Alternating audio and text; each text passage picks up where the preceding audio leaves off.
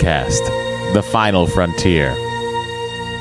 These are the conversations of the friendship Matt Mira and Andrew Secunda Their continuing mission.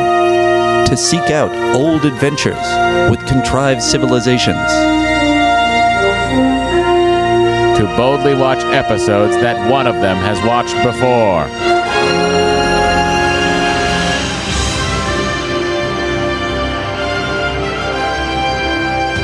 Everybody, welcome to Star Trek The Next Conversation. It's the podcast you've known for many years, and you also know is going to keep going for many, many more years as we're very in, early in the run of Deep Space Nine. Anyway, I'm Matt. I'm Andy. And I'm just making a fool of myself doing what I'm doing here. Tell me about it, Kira. Come on. Can't wait to hear that one. Uh, How does Kira make a fool of herself? I should probably work at a children's party in the whatever the habitat deck is. Oh, is that what the happens? habitat ring. She's working a children's party. Is that Kira? Uh, Keiko uh, opens the school, and then Kira Yeah. does children's parties. Did you see doing- the? Uh, you have Have you watched the Kids in the Hall, the, the Amazon one, What? the new? Oh no, I haven't. season. I haven't. Is there a bit? They have a sketch called uh, where uh, Bruce McCulloch uh, is having a heart attack, and he's trying. He's playing an old man. He's well, he's playing Bruce McCulloch, I guess. Uh, uh, he's having a heart attack uh, with his grand. His grandson's there, and he's it's like call an ambulance, ambulance. And the kid runs over, picks up the phone, dials nine one one, calls the dispatchers, and then it's, it's Dave Foley and uh, who else is in it? Oh, it's Dave and, Kevin, Uh, and uh, he's like Dave Foley's like, uh, kid's on the phone needs an ambulance, plant? and then they look to the phone book, and then the kid's like, it's coming, they're coming, they're coming. And then you look up and it's a stage with a children's entertainer group called Ambumplants. that's a nice surprise. and then they start dragging him to the hospital and talking about how they have to change their name. And that's, you know, it's a great sketch. I gotta check it out. What am I doing? Not watching New Kids in the Hall. It's, oh, it's all fantastic. It's so much better than I ever thought it would be. Wow. I, I highly, highly recommend it. There's a, there's a sketch in there in the second episode. It's a Shakespeare. I'll just say it's a Shakespeare sketch. Yeah. And it is by far uh, one of the funniest sketches I've ever seen.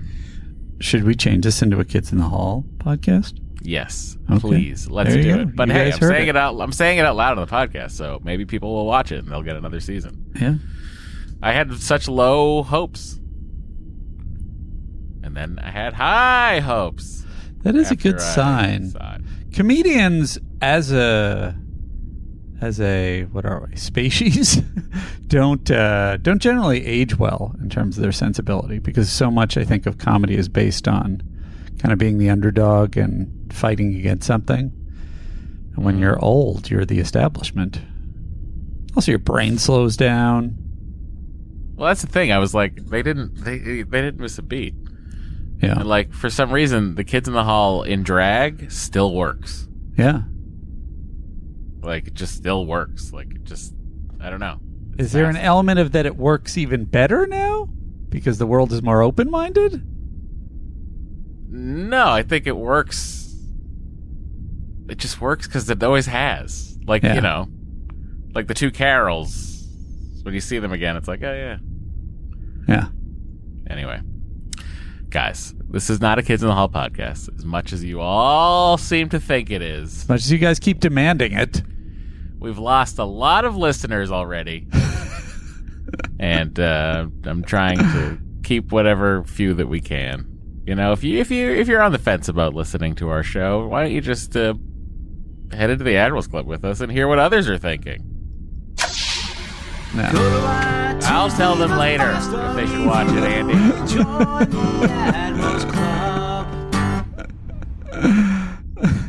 Man, how As Andy might not remember, I haven't rewatched the episode.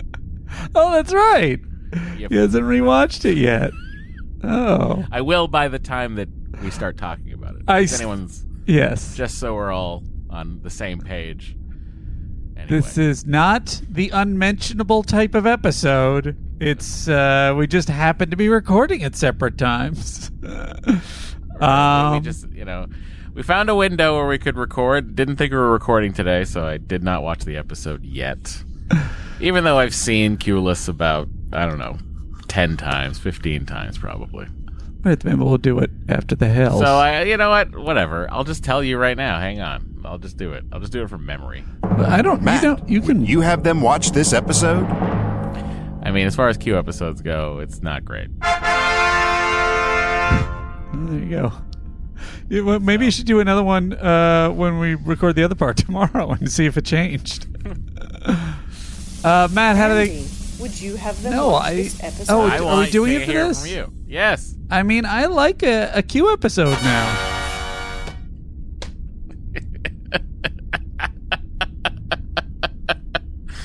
I love it. Um, I saw a few complaints in the uh, in the hails about this episode. I'm not saying it was, you know, it was gangbusters, but it's like you're getting your your uh, your Q suffers. value. It suffers from, I think, you know, like you said last week when we watched the trailer, it's a little early to be bringing in Q. It's certainly true. Um, and you know, we'll we'll dig into obviously more details. And I I had my misgivings, so maybe I'll feel worse at the end of this podcast. We'll see what I see what happens. Uh, anyway, Matt, how do they get into the Admirals Club?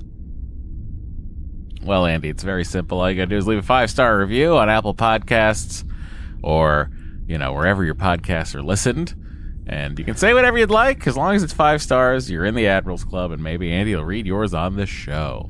You know, reading today. Uh, you know, uh, I also have been uh, sort of banging a new drum, so maybe I won't ask you how they get into the Admirals Club because I feel since since we've already established ourselves pretty well in the Admirals, Club, feel free to leave it in Apple Podcasts. But I feel like spread it far and wide. If you've got, uh, if you want to send a, a positive tweet. Uh, you know, you want to drop in and harass some of the people in another Star Trek uh, group, face group, whatever. Tell those fucking Delta Flyers that we Yeah. are so good at Star Trek podcasting, and we didn't even waste seven years on the Paramount lot. we just wasted seven years of our own lives not being highly paid ours from the actors. Sony lot. Uh, anyway, send any form. Uh, you know, uh, you can uh, you can either mail it into us or you can uh, you can uh, add add Star Trek TNC to your Instagram tweets, ha- TikToks, whatever you Andy's like. essentially, I'll I'll just boil it down and say it in a succinct way. I feel like I've finished already. But Tag us in your tweets, make it positive. You're in the Admirals Club. Uh, Do we need a, a, a hashtag TNC Admirals Club or don't don't uh, don't weigh it down? You're the one who is searching for these things, so I think whatever you think was going to be easiest for you to find. The, well, as long as they as long as they put the at uh, for us, then it'll it'll come up. But uh, I guarantee you that Andrew Secunda has never met an at symbol of himself he did not read. it's true. I get a lot from I get a lot from uh, Secunda Mpumalanga in Africa. um, know. From people, it's mostly people talking about uh, concerts that they're going to or how hot it is. And uh, usually, I, I don't know if I respond all the time, but I because I don't want to confuse them. But I always give them a like. Sure. um, good job mentioning me. Uh, all right. Uh, Kenny Reams uh, sends a review in to the Admirals Club. Uh, finally, I can leave a, leave a review. Now that I've heard all the episodes of TNG on TNC, I feel it's acceptable to leave a review. Mark Miro and Randy Segura are the no nonsense podcasters we've all been waiting on.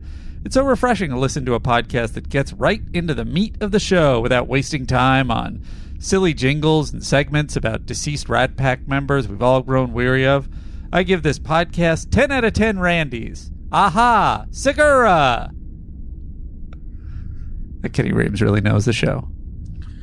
Uh, I think that that is uh, that's a really fun way to do it. You know, just Segura, and and what was I? More, more. You were Mark Miro. Mark Miro. It's almost like Mark Maron and Tom Segura. That'd be a better podcast than this. I mean, almost anything would. Touche. uh, best prank from Wonderall. Not a podcast. It's actually a trap set by Andy four years earlier to reveal that Matt's a bad friend. Thanks for it all. I think Wonderall is referring to uh, to my birthday um, on our final uh, TNG podcast, where everyone I mean, there was congratulated there me for my birthday. that- It was perfect for that to happen. Yeah. It lined up perfectly. Um, that's it for the Admirals Club. Okie dokie. Let's head to the President's Circle then.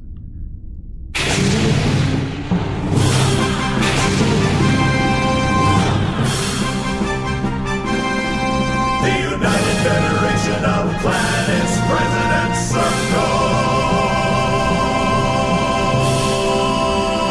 Hey everybody, welcome to the President's Circle. What's it like in here? Well, it's really cool. You get so many extra podcasts and you support the show. Go to patreon.com forward slash Star Trek TNC, become a member, and uh, if you're at the President's Circle level, you'll get yourself all of the free podcasts that not free. I guess all of the extra podcasts we do.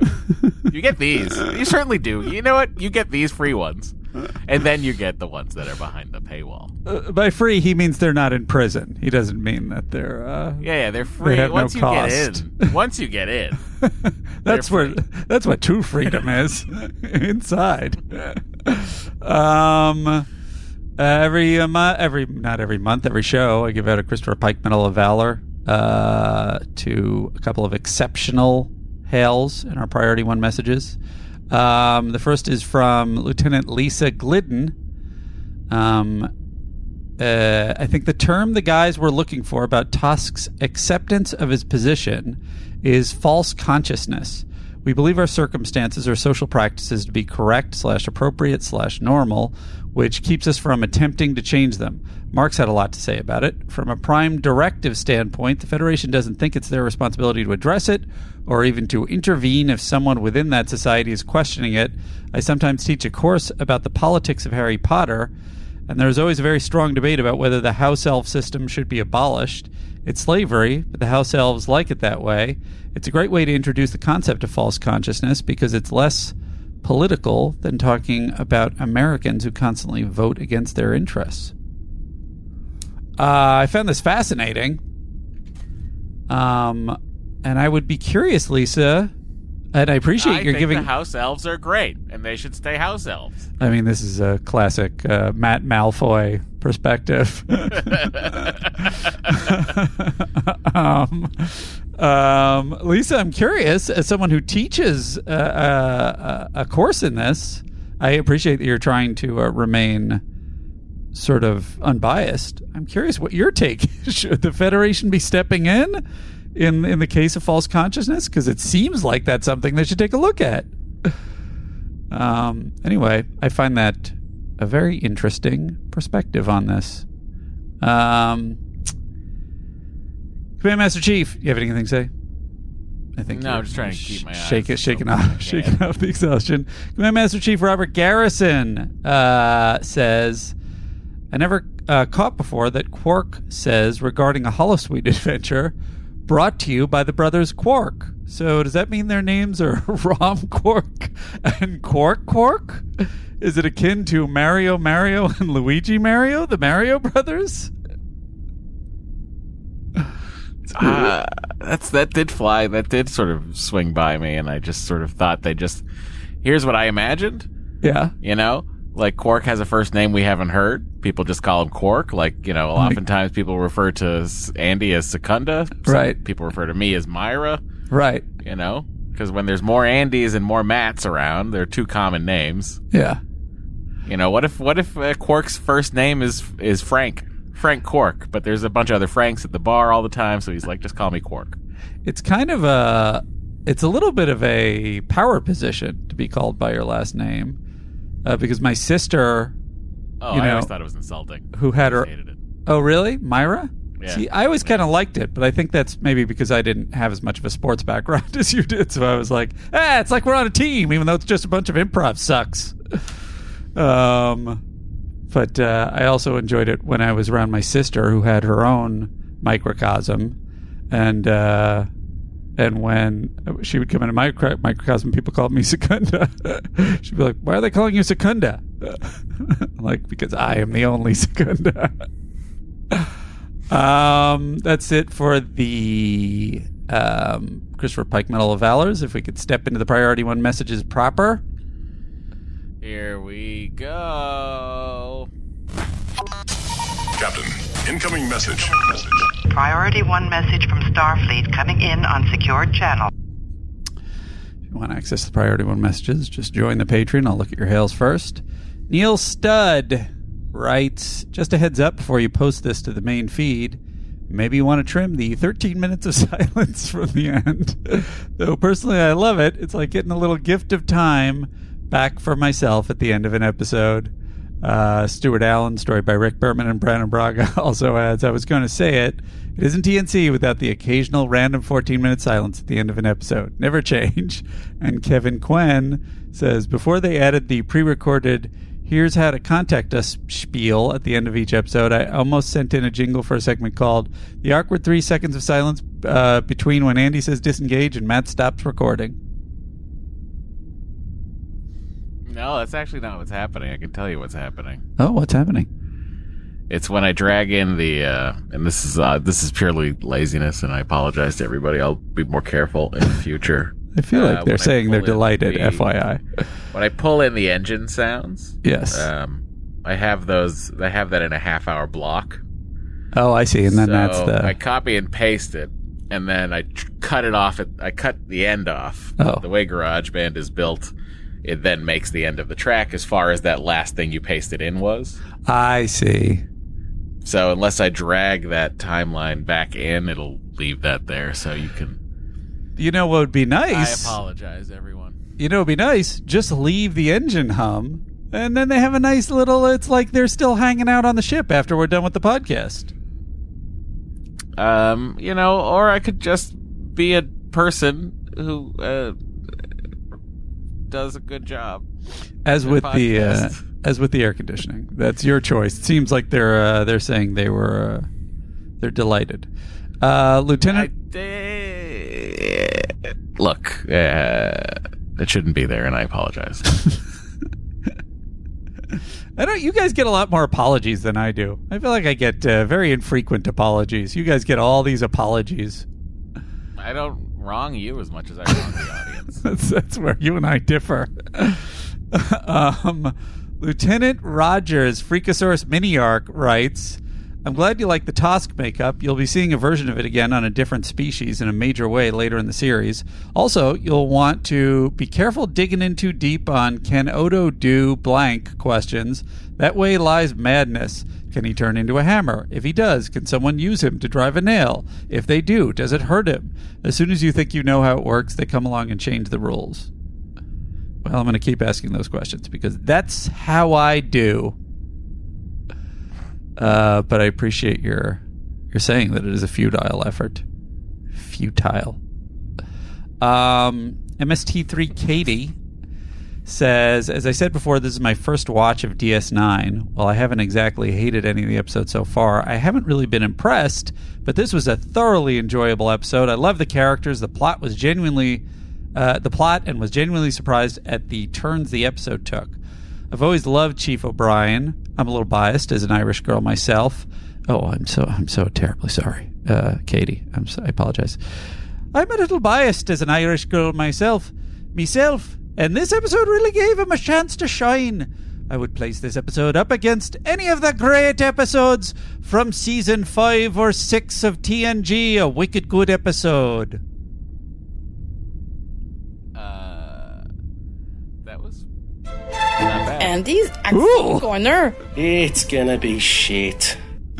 Wow. Like, I mean, you had like a, you had like, you had the dialect like for a second, yeah. which usually you never even come. close. Look, if I get it for a second, I am so far ahead of the Secunda game. Um, Michael Bazarowski uh, writes us uh, Welcome to Life Hacks and Time Savers with your host, and then it's ampersand Y silver medal A. And uh, I got to be honest, Bezarowski is someone with pun blindness. I was like, I assume that's not medal A. Like that's not Matt. That's and then he wrote behind it. This is a second place silver medal. I was like, oh, Secunda. Took me a beat because I'm a dope. Uh, almost always evil Admiral Dion writes when uh, O'Brien is calling Tosk friend. I wonder what it, uh, if that is the universal translator interpreting mate. Maybe they had to tweak it after some embarrassing incidents where the aliens thought O'Brien was making improper advances, as mate can be misinterpreted. Happy blushing face emoji. Uh, actually, uh, Quark had better be careful. Ooh la la. yeah. It doesn't seem like it's a suggestive one. It just seems like it's happy. Uh, actually, Quark had better be careful referring to himself as, as a host. As previously mentioned in the Giant Virus Voyager episode, hosts a repulsive concept. Um, Master Chief also says, What an amazing piece of technology the Universal Translator is. Someone from 90,000 light years uh, uh, away arrives and it instantly can translate their speech. Yeah, I assume the technology Well, has advanced. Rob Garrison, you're also that's you assuming that the Tosk doesn't have a translator on his end as well. Oh, interesting. I mean, it is suggested that he's from the future with their personal transporter, so. Kevin Quinn says, It's bad enough I got to wor- worry about whether my toothbrush is a secret Odo surveilling me whenever the mood strikes him. Now I got to worry about invisible Tosks creeping in on me, too? It's fair. Blake Pettit No one said life on the station was going to be easy. it's so true. No one did say that. As a matter of fact, they seem to imply that it would be hard. Blake Pettit says, uh, I have to say, I think the quark dynamic, as Matt called it, is brilliant. People are coming to him when they're upset or angry. He listens to them vent about their problems and then says something subtle, which, whether he's doing it for his own purposes or not, helps to point them in the direction of a solution. So far, he is a far more effective ship's counselor than Deanna Troi ever was. Um, I think I mean, that's these, true. these few episodes, but he's, but I think he's just as effective as Guinan. Hmm. It's the role of the television bartender. See, that's an interesting question. I would say that he's not, thus far at least, he's not as effective. You know the future, so he's not as effective as Guinan because he's sort of self-interested. Whereas Guinan was trying to help them and was like hundred percent for helping people.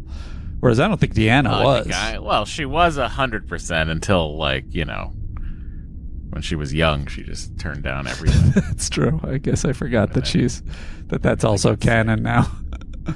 um, uh, hey, Hayden. Uh, hey guys, Hayden here, and then Hayden also asks Hayden or Hayden.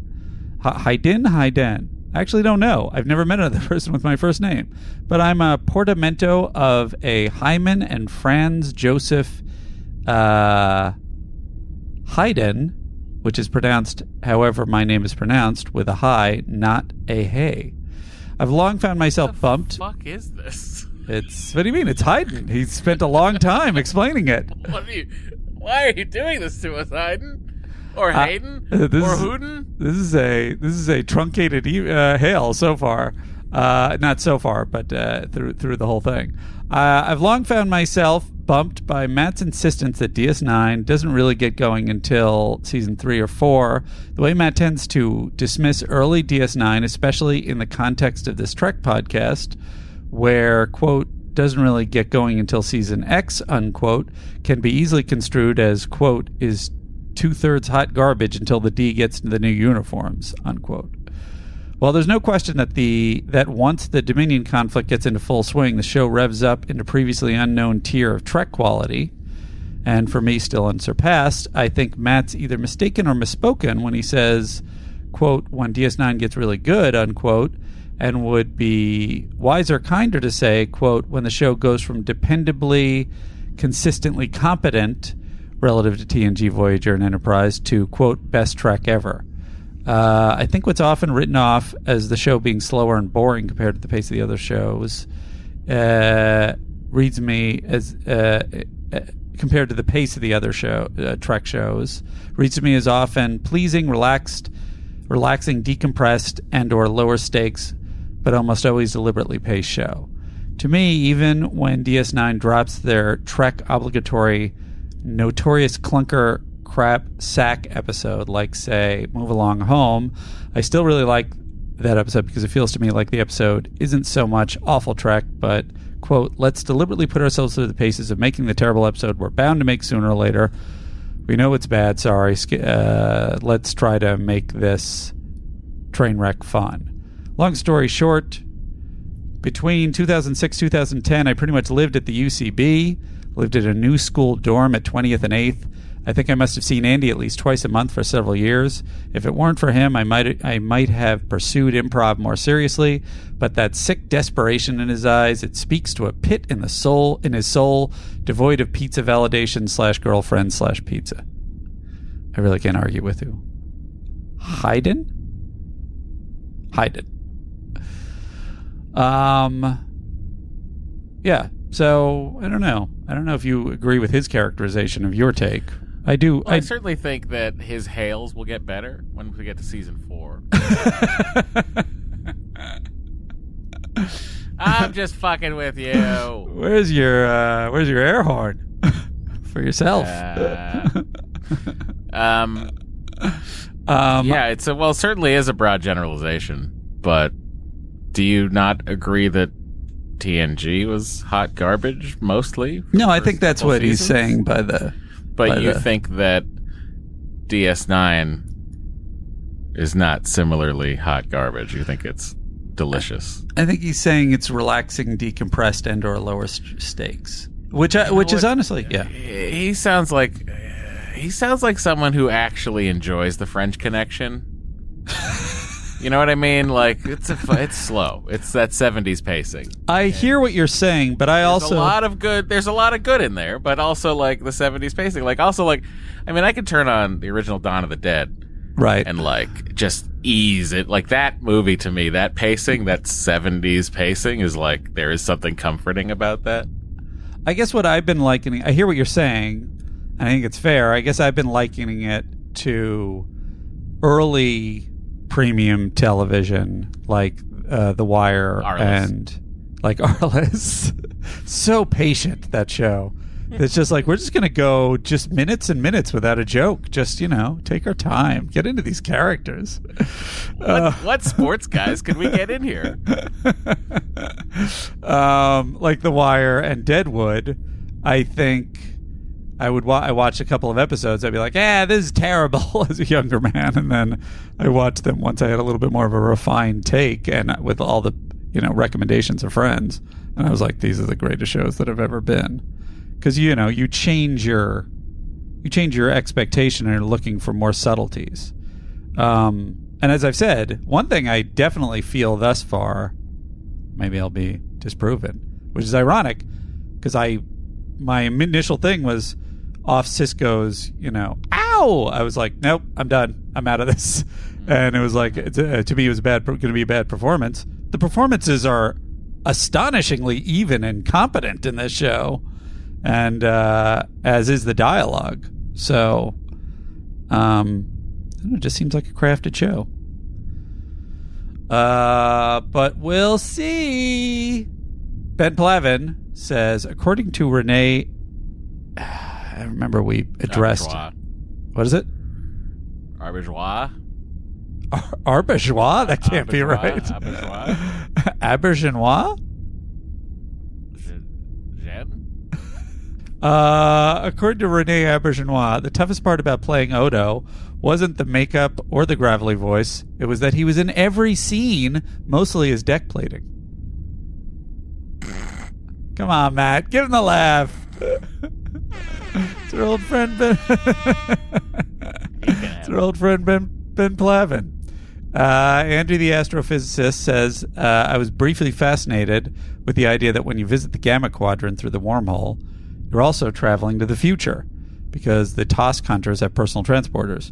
Uh, presumably, that would mean that if you traveled there the quote long way uh, by warp, you could get there long before the Dominions, etc., etc.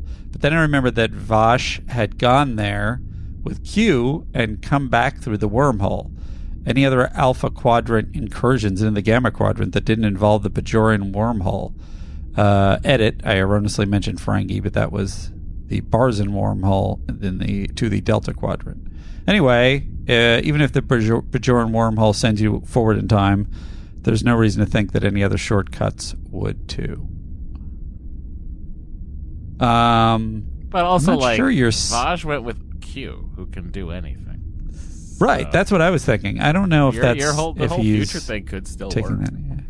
Yeah. yeah, I love that. Um, new theory. Put it on the list. That person who's keeping track, which is no one.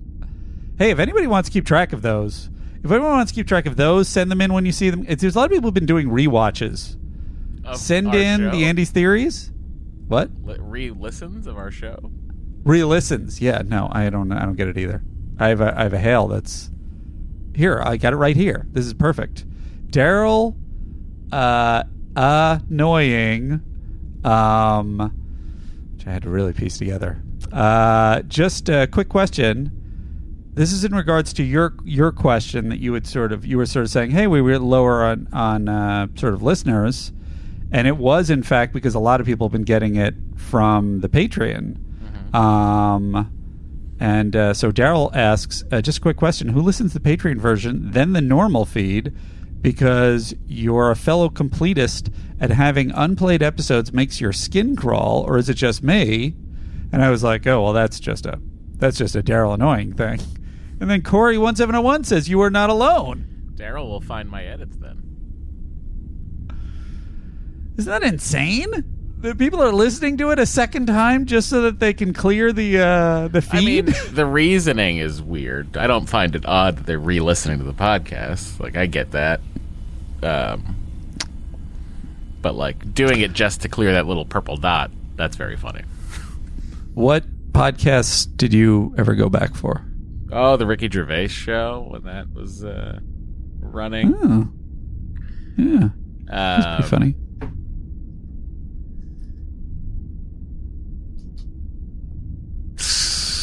God, I'm trying to think. Sometimes I would re-listen to like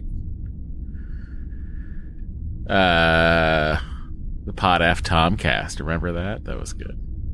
That was a good I do. I that was that was well produced in a half hour. That was easy to re-listen to. Yeah. Well, whatever the case, if you're doing a, a podcast, uh, a TNC re-listen, feel free to email in your favorite bits. Uh, I have a feeling at some point I might want to. Uh, I don't know. And people have written in said they would they would help us out with stuff. Uh, you know, send in your time codes of like, hey, this was a great bit on the podcast. This was hear- a great if moment you on hear podcast. us joke about anything and then you see it on lower decks, go back and tell us. you don't have to bother with that. that is a waste of time. Um, made up word, word we know. Uh, a funny bit. Um, uh, you know, anything like that. Uh, the- Andy's theories. I don't Uh, s- send them in. send them to Andy. I don't want to see him. Send them to Andy. Uh, Star Trek. Wait, no, it isn't. It's uh, yeah. Uh, sttncpod at gmail.com. Okay. Andrew Gibson says, So, yet again, we have a species which is obsessed with an honorable death. I'd like to see an episode where they find a species of cautious accountants who wear sunscreen all the time and are petrified of dying and have invested tons of tech into staying alive at all costs. It would make for a pleasant change and might open up some new storylines. It would be Matt's interesting, like it. a really like a neurotic species. The Barclays. The Barclayans. Is it? Yeah, there's not. I'm trying to think. There must be a neurotic species. There are ones that are fastidious. There are ones that are cowardly. the Is it closest the closest I It- can think of is that guy that um, had the uh, had the inhaler.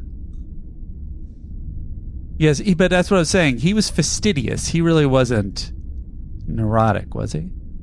No. Oh wait, I'm I'm thinking of the the Parrises Squares guy. Oh, sure. Yeah. that guy was fastidious. I guess the the inhaler guy was sort of neurotic. Well, I mean, Um, just needed Geordi to make sure that all the. are Talaxians neurotic, or is that just Neelix? I think that's Neelix. Yeah. Um, Matthew Biederman says, uh, new st- new segment idea. Where on the station is Odo? In which Andy has to figure out what background object Odo is hiding as in any given scene. It's really unsettling.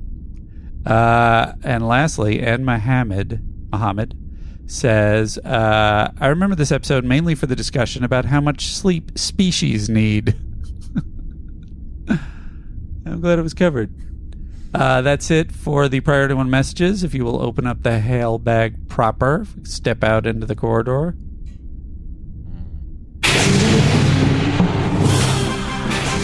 Whoa, that's the wrong door, but we'll work with it.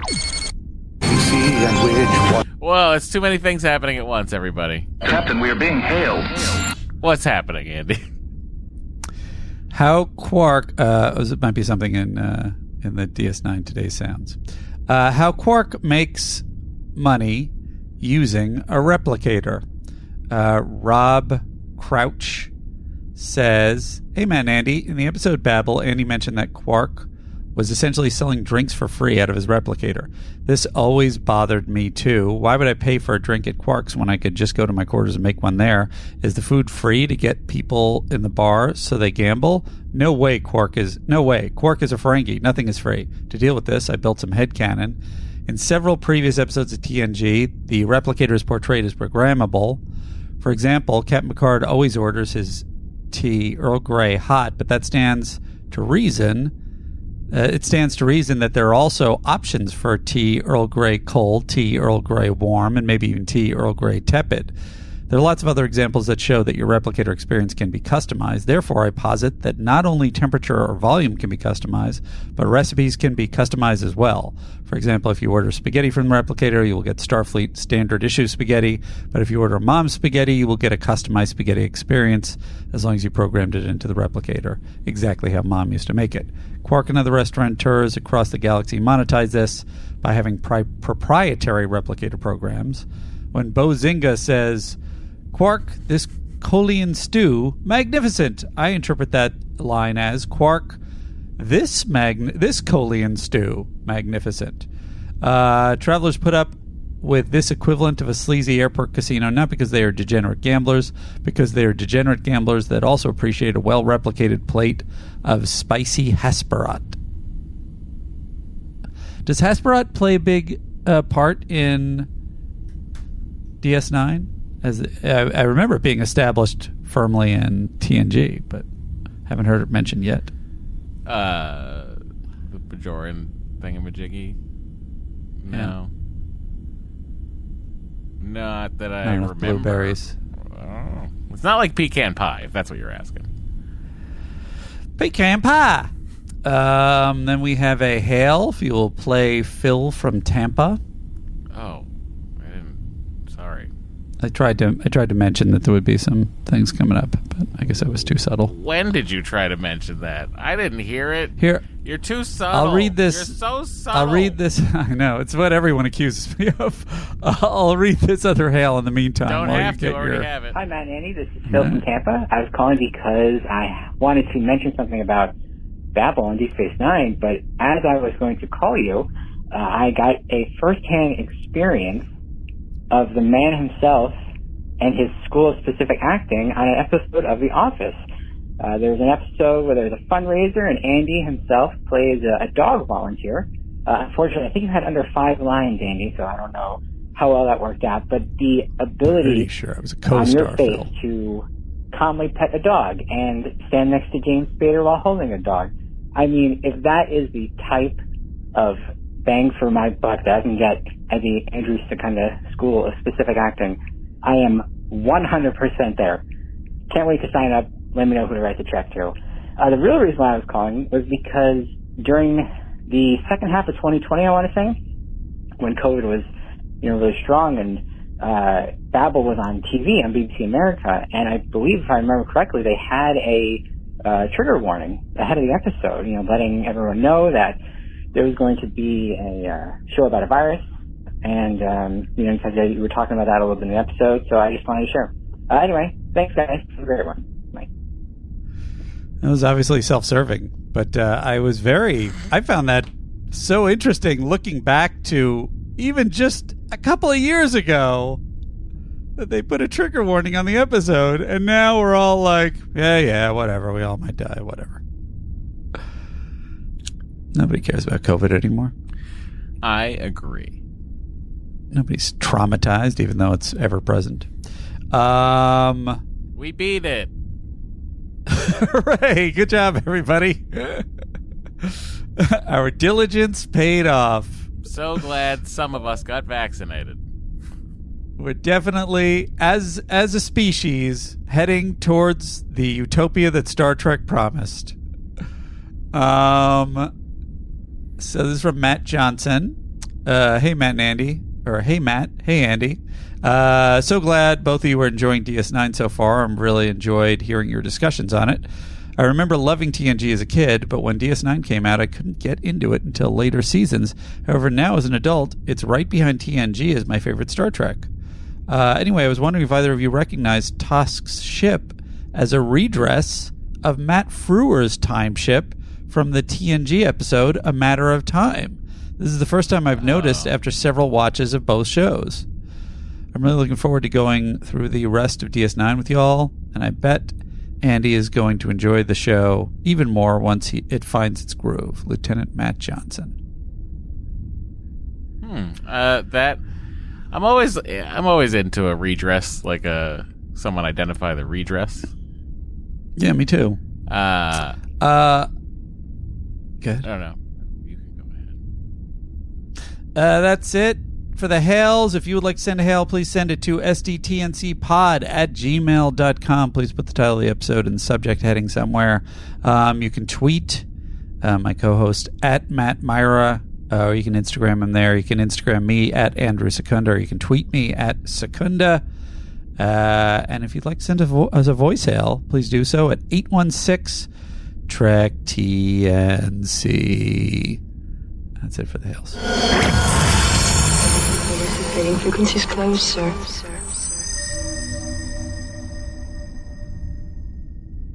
We did it. Now, did we did we do "The Devil You Know" by Jesus Jones last time? Yes. All right. Well, it's either that or "I Will Always Love You." So you you you make the call, big uh-huh. guy. I didn't make the call. I think that the UK and America made the call. it's Like, fair, why are you yeah. blaming me for this shit? I it's I Will. Always Love You is I a think classic. it's. Come on. I think it's rude for you to blame me for what we were not- I'm not doing collectively in 1993. I, I don't blame you. I I, give you was credit. 10 years old. No, I was nine you- when this show aired. you were you were probably still uh, contributing No, to the I had popularity no of buying trends. power. I had no money. You were probably calling into radio stations and demanding "I Will Always Love You." I mean, I didn't have to demand it. It was always playing on Magic 106.7. uh, Did you ever did you ever think about being a radio DJ, Matt? I constantly think about it. I wasn't saying now, but no, no, no. would be a I think about it. I think I think about it. If you own a radio station, uh, reach out to Matt. If you own, It's- it'll you own interfere a with our dying schedule. Medium, bring me on board to bury it. uh, Uh, as I was saying, as as you were saying, are um, you looking for a different deep cut? What's happening over there? uh, I forgot what I was doing. What am I? I will always love you. Oh yeah, sure. He's a little, he's a little punchy. Uh, number one song in the U.S. Is for Q Less, February seventh, nineteen ninety three. Number one, as I will always love you, Whitney Houston. It's the same number one in the UK. Number one alternative song, "Devil You Know" by Jesus Jones. Number one movie, National Lampoon's Loaded Weapon One. Uh, number one TV show. Are you a fan? I remember 10? that. I remember that attempt. Ten is probably the last age that, that that's going to be a, a hit for you. Sure. That was a that was a Ah, rental. Whitney. that was definitely a rental.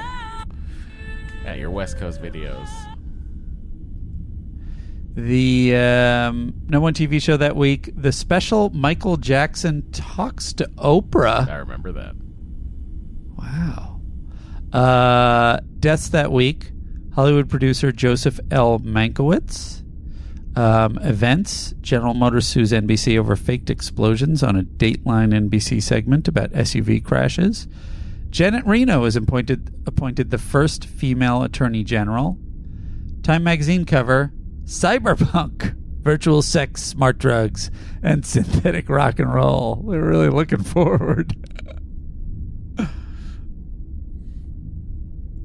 I wonder if that was in reference to Necromancer, Neuromancer, um, or something else. What about Billy Idol's um, Cyberpunk album? What year was that? I don't know. Did he, Did he have one? was it very cyberpunk called themed? Cyberpunk. Um, Huh. It came out in June of 1993. He's trying to beat me. I'm just saying. Uh, 1993. Yeah, that's yeah. what I said. I know. What, you I'm repeating it, it. I'm not. You ch- had to say I'm not. it ch- too? 'Cause I wasn't reading it. I was you had to- repeating what you, said. you also said. had to say the name of the year. This is the kind of thing I'm waiting for an apology for that I'll never get. The name Uh, of the year. You had to say the name of the year. um, so there are some uh, elsewhere in Trek jingles. If you could play the long one, this is these are from John Wedgie or Weggy. Um, it was very nice enough. Said he was going for pigs in space vibe.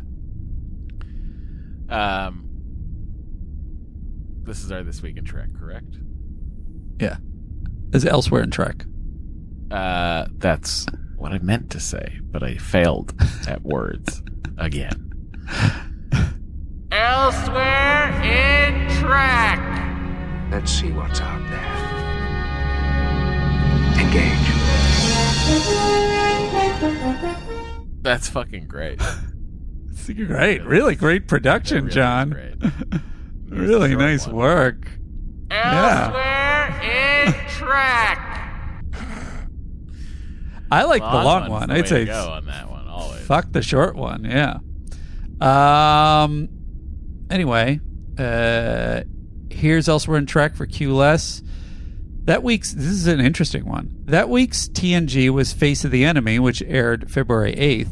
Now for Andy's Q continuity question. Q met Vash just under two years prior to Q less in season uh, four's Qpid uh, aired April 22nd, 1991. Q then sat out season 5 entirely, the only TNG season he missed. He next appeared in season 6's True Q, the one where Amanda Rogers learns about her Q powers. Uh, that episode aired October 26, 1992, a little over three months before Q Less. Here's the crazy part. The TNG episode after Face of the Enemy was Tapestry. It aired February 15th, 93, nine days after Q less. So after Vash broke up with him, Q was back to haunting Picard almost immediately.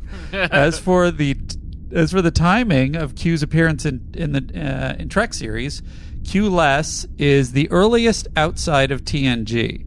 Uh, of course, he was in TNG's first episode and then in Hide and Q. Uh, Voyager waited until second season, the 18th episode, Death Wish, which was about a year and a half after All Good Things. Uh, even Lower Decks saved its Q cameo for the eighth season of its first, eh, sorry, the eighth episode of its first season, Veritas. By the way, since I failed to mention it at the time, Lursa and Bator's appearance in past prologue was their first since the TNG season five premiere. They would show up next in TNG's seven's season seven's Firstborn, and then in Star Trek Generations. Otherwise, I have to let Andy know that on February 9th, uh, DC published issue 44 of its Next Generation comic. It featured Ensign Ro on the cover, and in a decent day in the life subplot, Uh, but trigger warning: it opened with a double-page spread of a saucer separation. Oh no! I wasn't ready for that. Said trigger warning. I think I sent that particular comic amongst a bunch of other stupid Ro things, or wonderful Ro things, depending on your taste, um, for uh, for our winner of Rovember, which it just it just became too much. By so the way, it's we had to- coming around the bend again. Ro- Are we doing it again? November's coming back. We never sent that guy his Descent It's- Prize. It's in my car. In fairness, my Matt car. did bring it by, and I don't remember if I had COVID or what was going on, but uh, I couldn't. I couldn't do it. It was uh, convenient and then inconvenient, and then I was like, "Oh boy, this goes back in my trunk." I really, we're gonna do it eventually. It's never, it's never leaving my car, is what I'm saying. It would actually help out. until Andy signs it, and, and then it gets mailed, and then we're mailing it. if you want to, if you want to hit me and uh, remind me what's who won, otherwise I'm gonna have to dig through the emails and figure it out. Uh, just go to the episode. Just go to the first episode of January. January what?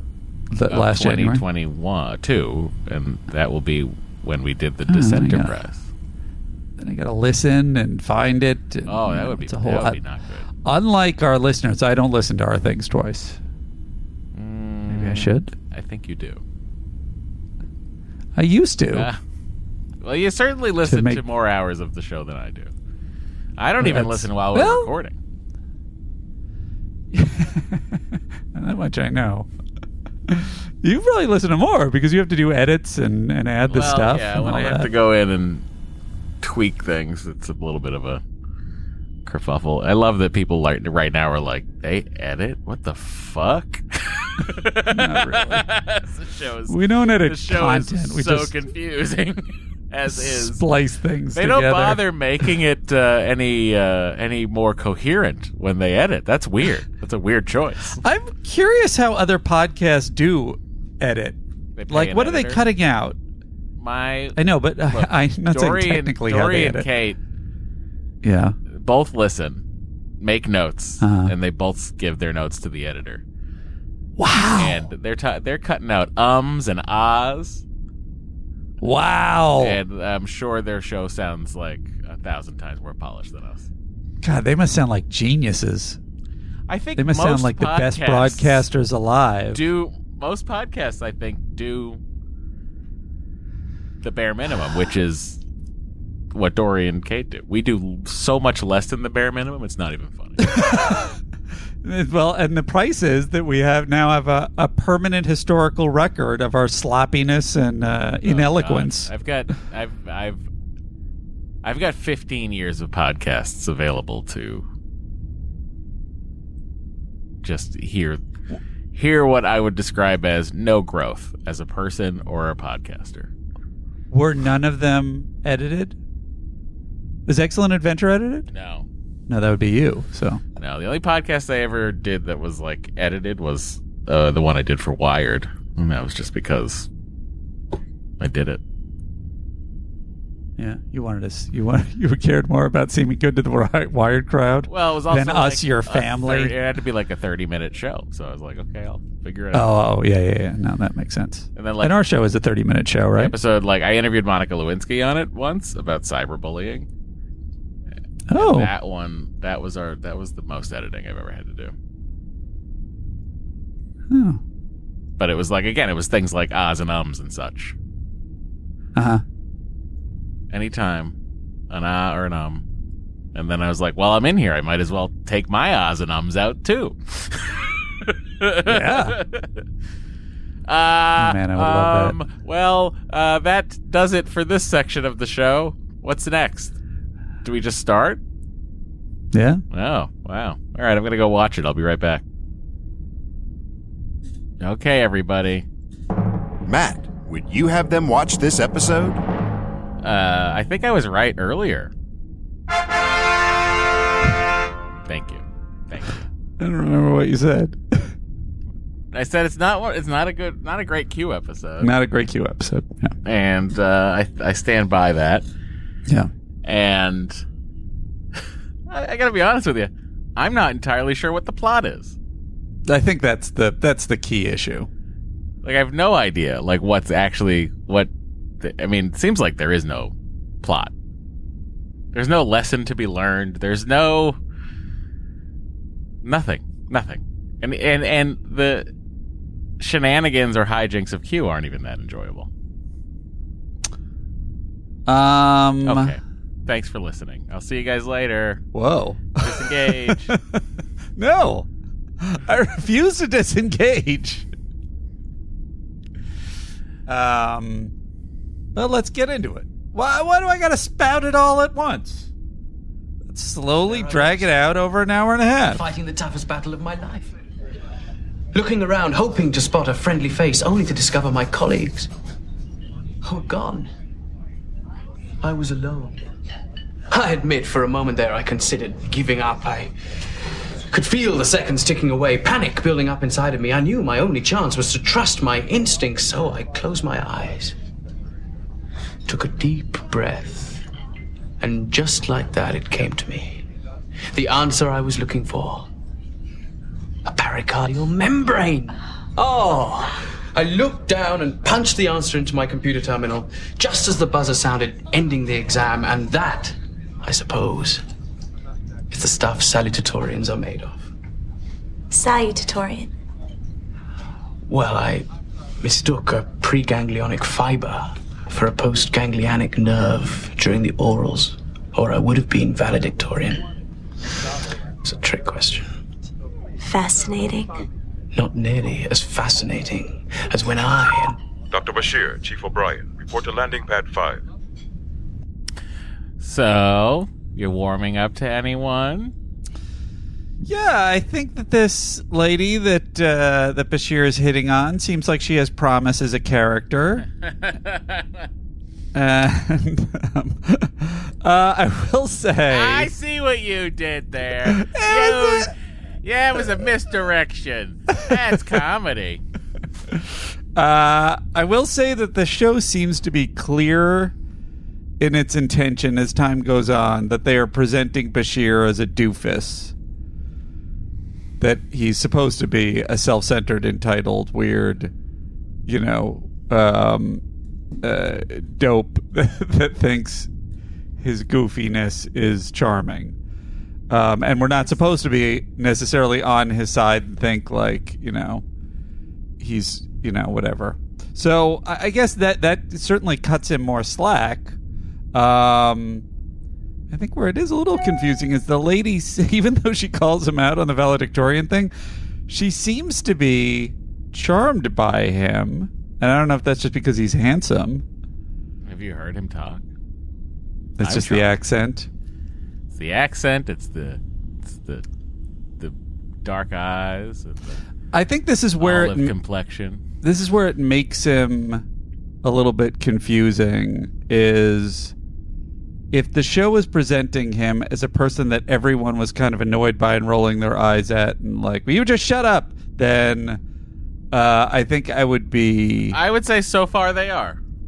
I don't think that's true. I don't think this lady is. I think even when Dax was kind of saying no to him, it seemed like da- it wasn't clear whether Dax was kind of just like, well, there are things you should know about Trills before we hook up. I do find you charming. If, if that was the subtext. Oh, I was Um, just saying. I think that Chief O'Brien. Kira is shuts the him audience. down. Chief O'Brien is the audience. But even Whenever Chief, O'Brien O'Brien, but even Chief O'Brien in this scene is definitely giving some Chief O'Brien looks, but he's not like Jesus Christ, this fucking guy. He's like, okay, and then it works on this. I gotta say, odd-looking Bajoran. You know me and Bajorans. I'm not into this Bajoran. Would you? Is it you don't like the eyebrows? Is that the problem? I think it's the ridge. The ridges into the eyebrows don't uh, don't work for me. It's almost like a uniridge. Yeah. Again, we don't know if that's the actor or the makeup, so we might want to tread lightly. Sorry, can you go back? I want to hear what they say. again. bad timing. There'll be another time.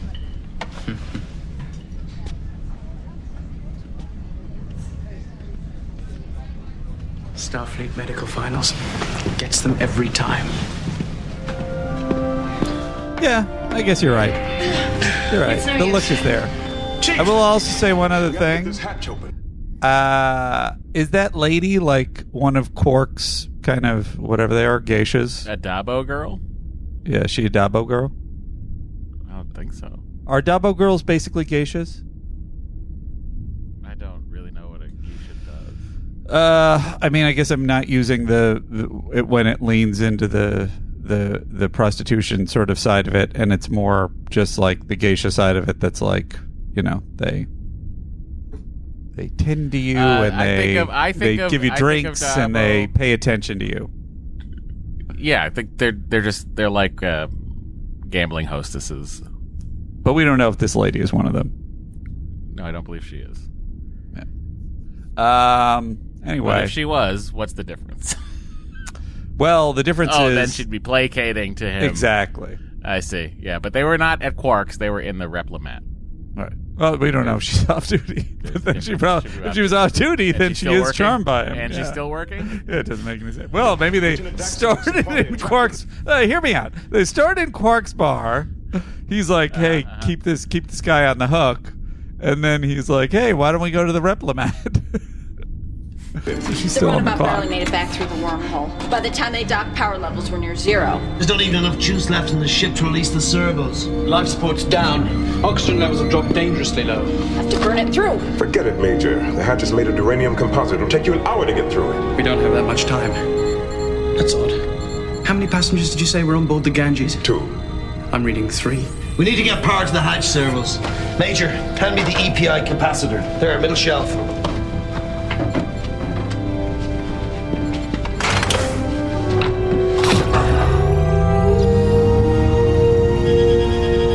Try it now. I like it. It's like a cool little battery. I like it too. And it really shows what a you know how competent O'Brien is, What a good charger he is. and how dumb Kira is. There's a real Worf move there. Vash? That's right. Miles O'Brien from the Enterprise. I apparently have a better me- memory for faces than you do. What are you doing on the Ganges? Do you have face blindness, Vash? Um, I like the chief remembers everybody. Yeah. Uh, and then we have Q, and then I go, well, what's this all about? And then I watch the rest So is. Q the third? Oh wait, they know about two people in there, and then they say, but there's a third one, and is the third person Vash. Q? The third person is It's Vash. Vash. Okay. Yeah. He says Vash. I say Vash, and then she said everybody else says Vash.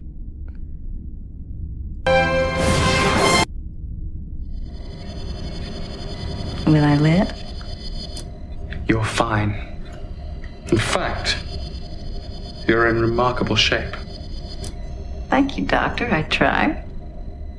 Well, I, I, I mean, you've uh, managed quite well, considering you've been out of contact with civilization for over two years. I'd hardly call the Gamma Quadrant uncivilized. Some of the cultures I've encountered have histories dating back millions of years. Really? I'd love to hear about them. I mean, we have no idea what's beyond the wormhole. Well, maybe I'll write a book. Well, it's sure to be a bestseller around here. Uh, well, um, no sign of disease or malnutrition or parasitic infections. You sound disappointed. I am. I think Bashir's hornier than Paris. Without question. Bashir's the horniest character yet. I feel like, uh, like Paris. At- it at seems least, like at least Riker can do his job. I think Paris Paris almost seems like he's just trying to like tick things off of a of a schedule he has to like well first we got to get to the Delaney sisters and then we got to do this. Like this guy is unstoppable. I'd like to see, I'd like to see like a like a like a road trip movie with Bashir, Riker, and Paris. Jesus, yeah, that wouldn't be bad. A teen sex comedy like on Our the- goal is to get laid before we have to go back to our ships. I love this idea. I think let's write it up. Let's do it as a podcast. Let's sell it.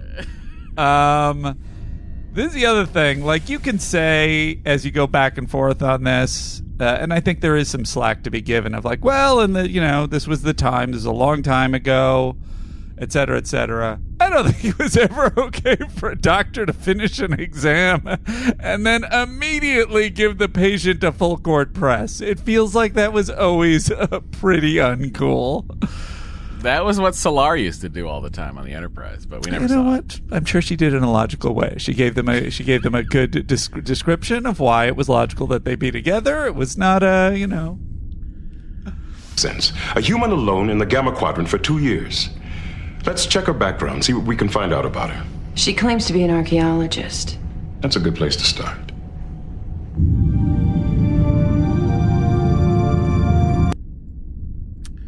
Um, yeah. So that I mean, I don't understand. I don't know. I don't really know what this episode is telling us.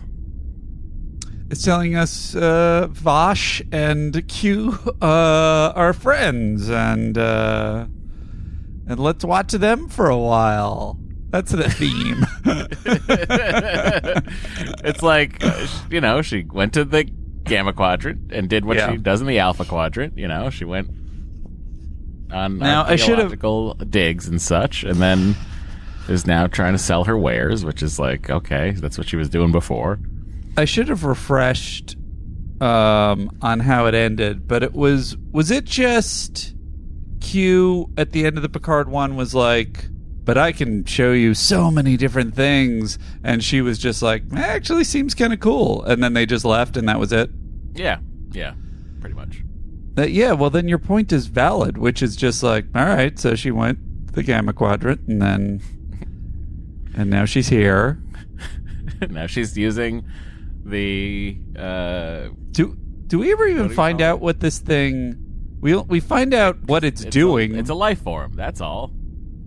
Oh right, it turns into a it turns into an encounter and Farpoint thing at the end, which that's another odd thing. Encounter and Farpoint has Wait, Some- I don't remember that in Farpoint. Isn't there something where it's the, the, the creature, beco- the living thing, becomes the that was the thing that was do- doing damage? Isn't that the end of Encounter Farpoint? I know that's also the end of Tin Man. You're thinking, you're thinking of uh, the one with Leah Brahms and Geordi in the hologram. The baby that like attached itself to the Enterprise. Uh, yes, Uh, I think Encounter at Farpoint has creatures that they have to. Isn't it? What's the end of Encounter at Farpoint? No. Uh, Q's trial. Hmm. Um. All right. I mean, look, it's been five years since we watched it, so To it first, but its molecular density and refraction index is much higher. Remarkable.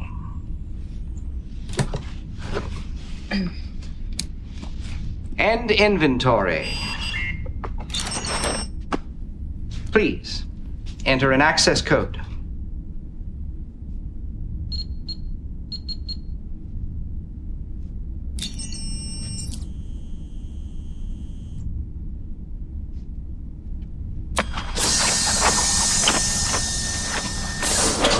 All right.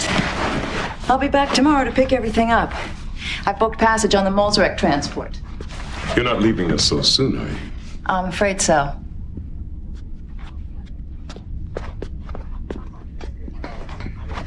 you know what I thought was weird? Everyone carries her bag. Yeah, they're all. It just like everyone, like it just gets tossed to everyone but the, but her. Like O'Brien takes it, and then, like, it's just very funny. The Daystrom Institute will be very disappointed. The Daystrom Institute? The scientists are anxious to hear about life in the Gamma Quadrant. Every place you've been, everything you've seen, no matter how insignificant, could prove to be important, including how you got there. Sorry, Commander, but that's a personal, Personal matter.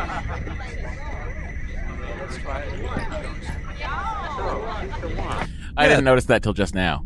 By the way, that the guy that was talking to Quark right there was the guy that just did the inventory with the other Bajoran. What does that point to? I'm sorry. He's tipping off Quark to the fact that she just put a bunch of valuable stuff in there. Oh, oh, yeah. I mean, he does seem to. Because I was like, I was confused about how Quark was like, like on board with, like, immediately was like, hey, let's auction this stuff off. I concur with you. I kind of, I, I sort of uh, did the inferred. There's just like I assume Quark was tipped off. Uh, FYI, I was just showed us. I was just peeking at Encounter at Farpoint. Yeah, it has uh, one of these. Uh, the the creature was below the station the whole time thing, and I think that was part of Q's test, which really always seemed like a little bit of a a vague connection. But I know that uh, well, it was Qu- two. Q it was, two added later, right? Yeah, slammed together. So right. Told you he um, suspended my so it's odd from- that they end this one also with a it's maybe Q's specific interest is in creatures that don't seem like an entity. And then is he just going around trying to save creatures that are trapped in other forms and make sure that the humans don't mess them up? He's book. You know, yeah. Is he like book? save, saving those space worms. yeah I think I'd like that. Fine, I'll take care of it.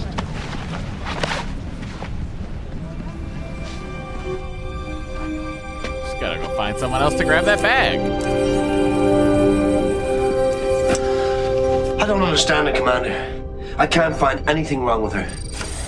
This ship is completely functional. It didn't look that way this morning. Oh, don't get me wrong. The power reserves are empty.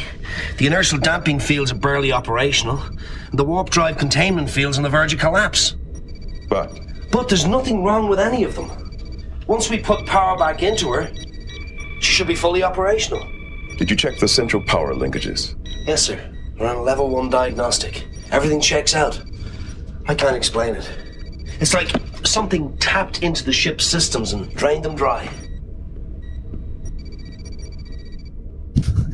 kind of shoots uh, O'Brien the stink guy there Tell me, Chief, how well do you know this woman Vash? Hardly at all. Only met her that one time she was aboard the Enterprise. What was she doing there? Well, sir, Vash and Captain Picard were friends. Close friends, if you follow my meaning. I'm not really The leaving bone much to chance Chief? Chief, the bone zone. Seems they met Strike right zone? a few years back. I figure she must be a special woman being friends with the captain and all. Somehow she doesn't seem to be his type.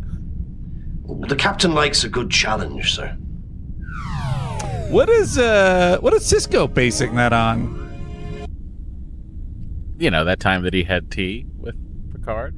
It's like he had one angry conversation with him and one conversation where they kind of made up, and that's about his experience with Captain Picard. Yeah, but also you know he's been to briefings. I feel like Quark, that's the like that uh, Q briefing he went to. That was a good time. I feel like it's a little bit of a slam on Captain Picard. I think he's basically saying like, "What? She went out with Picard?" I guess he he might be saying the reverse. I think he is. Yeah, like she's not good enough for Picard. Is Sisko in love not with that she's not Picard? good enough, but she's not um, dressed like a Victorian. Um, you know, I guess this is what I'm saying. Victorian But neither is neither is Picard. I am detecting Picard is dressed a in a low level graviton disturbance. How did you know? That's exactly what happened when we lost power in the Ganges.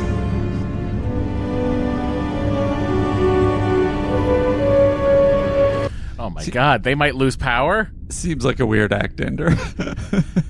oh no, there's Next scene, look what's happening. O'Brien's got her bag now. That's true. It's an archae. I've never seen a bag get more prop usage than this bag in this show. Um, then with Q, it keeps going on and off of her. It's also interesting that she has that much faith for somebody else to hold her bag when it's got. I mean, I, I guess she already put them Got in. the- nothing in it now. yeah, Yeah, but even they were doing it spend my before. life sleeping in tents. To me, any bed will be a luxury. You've obviously never slept in a Cardassian mattress. If you need anything, just ask the computer. Thanks, Chief. Oh, by the way, how's Jean Luc? With the captain? Hmm? The last time I saw him, he was fine. Oh, now that I'm back, I'll have to look him up.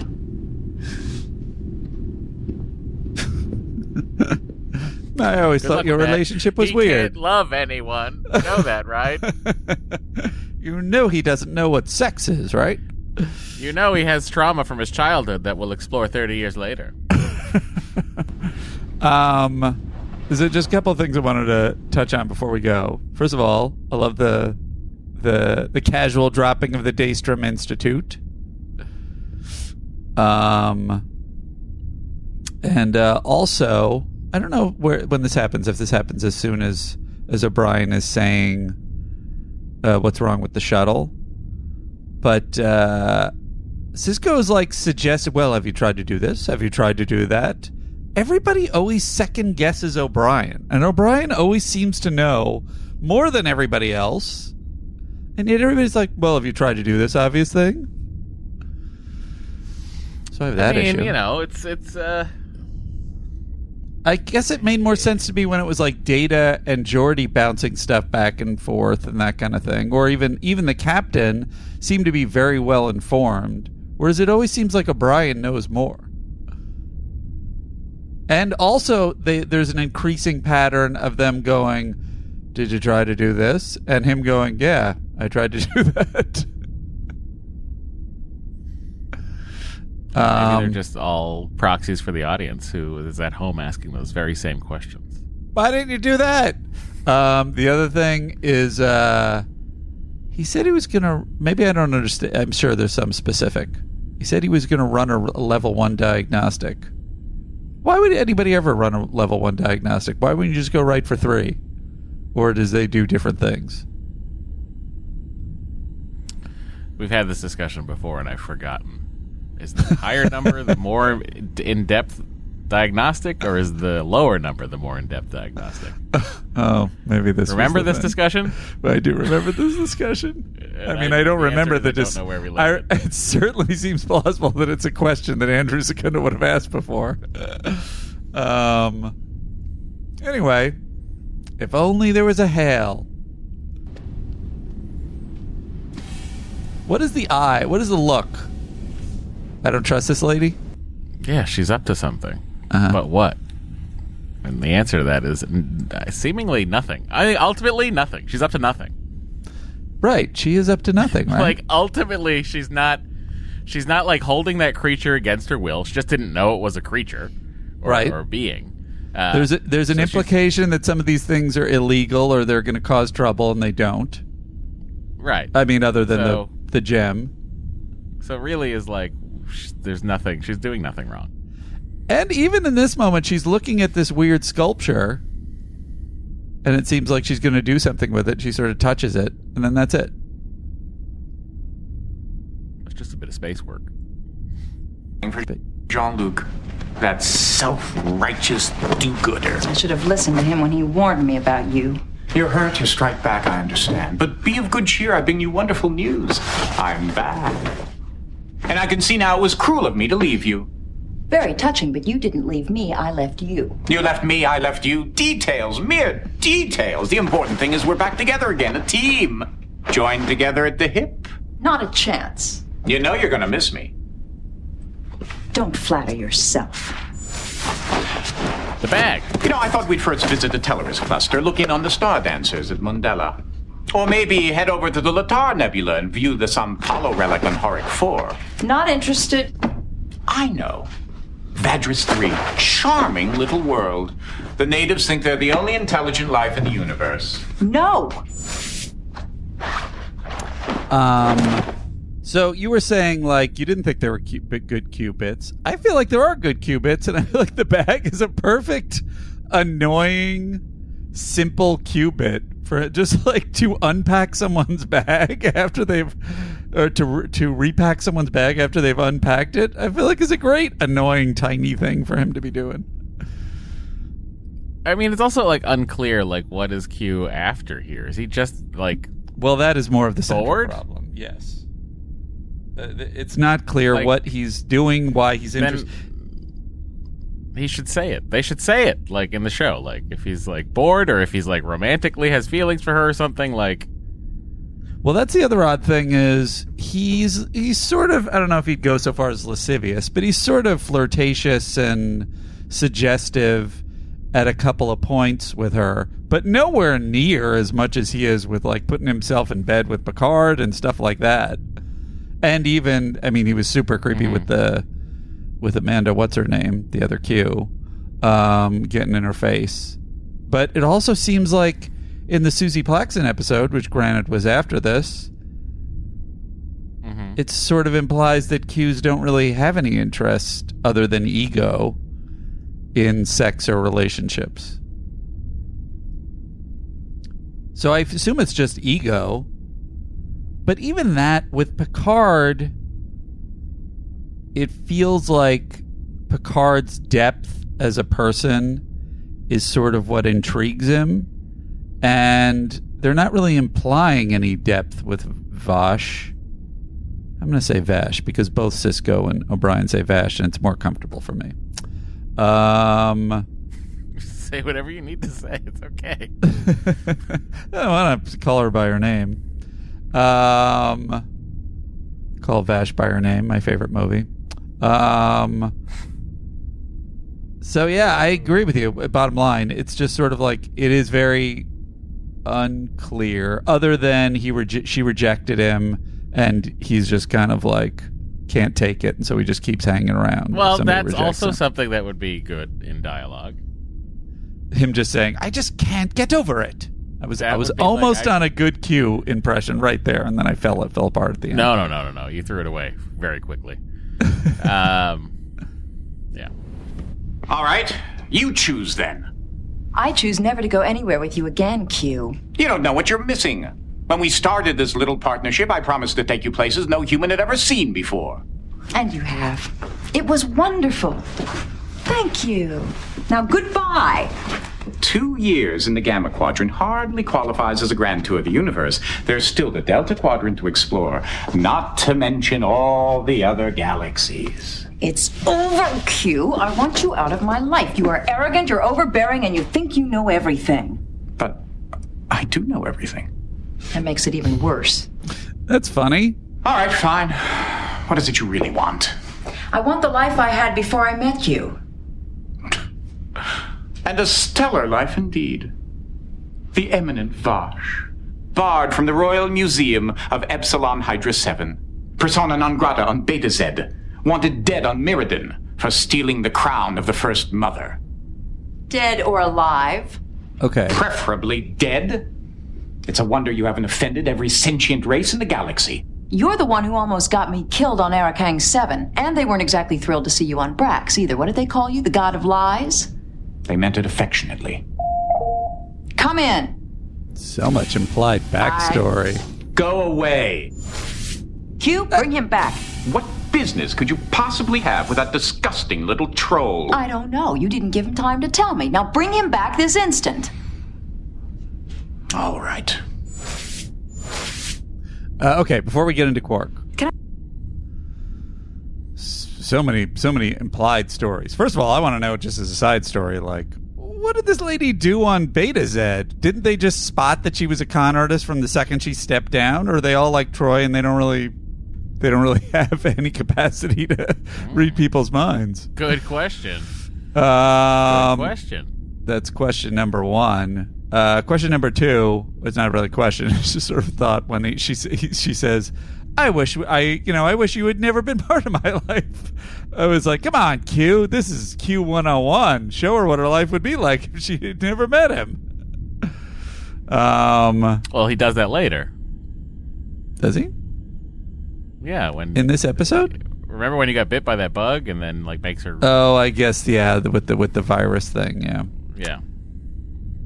that's Some not of- a I would say that's not a fun version. I see. Okay, you want it be to be more like a Christmas Carol. I mean, I don't want it to be anything. I just, I just, it seems like a bunch of throwaways. Everything is a throwaway in this episode. Even the episode itself. That's the beauty of it. Um. All right, continue. Items? Uh, items that uh, might perhaps turn a tidy profit? I'm listening. For a percentage, I might be able to arrange a buyer for your trinkets. Perhaps an auction. I'll only accept payment in Gold Press Latinum. I'll shower you in it. 50 50. Mr. Quark, I believe you are trying to take advantage of me. Oh, some wine?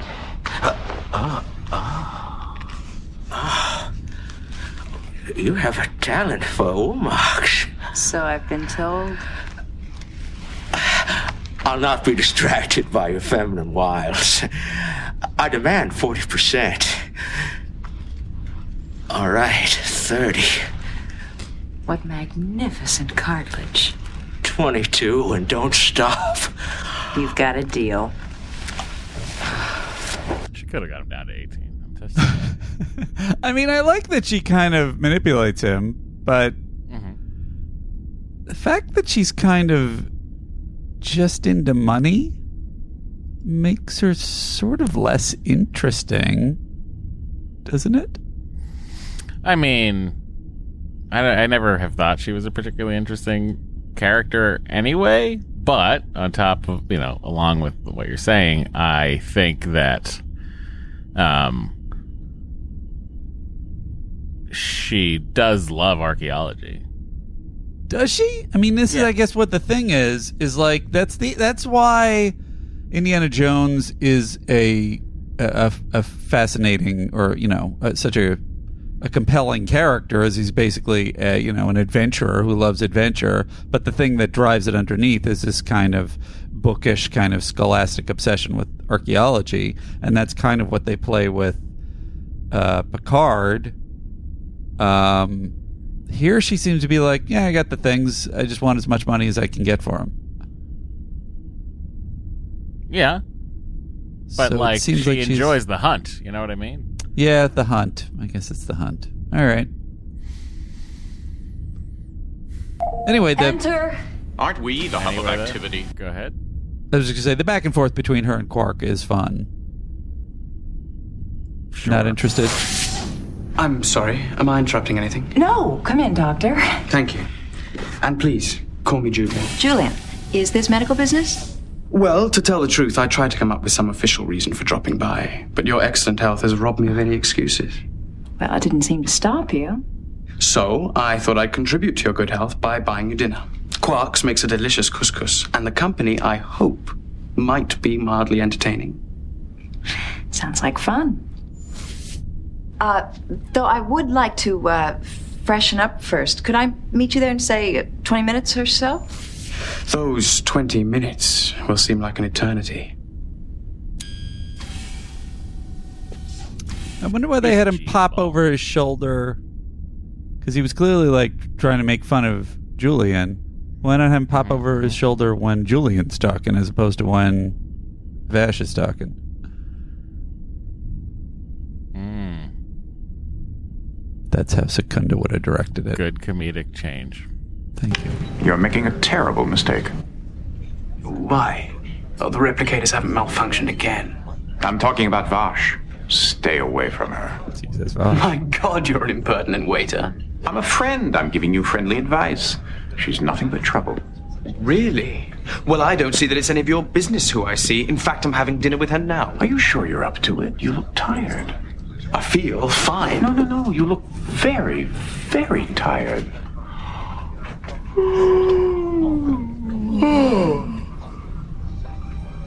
Oh, gosh. Funny, I. I do feel a bit, um, a bit spent. Maybe I should. Uh, maybe I should go lie down for a, for a, for a minute. Hopefully by yourself for a change. Now, in this moment, Q knows. Q knows he gets down a lot, so that's why he says by yourself for a change.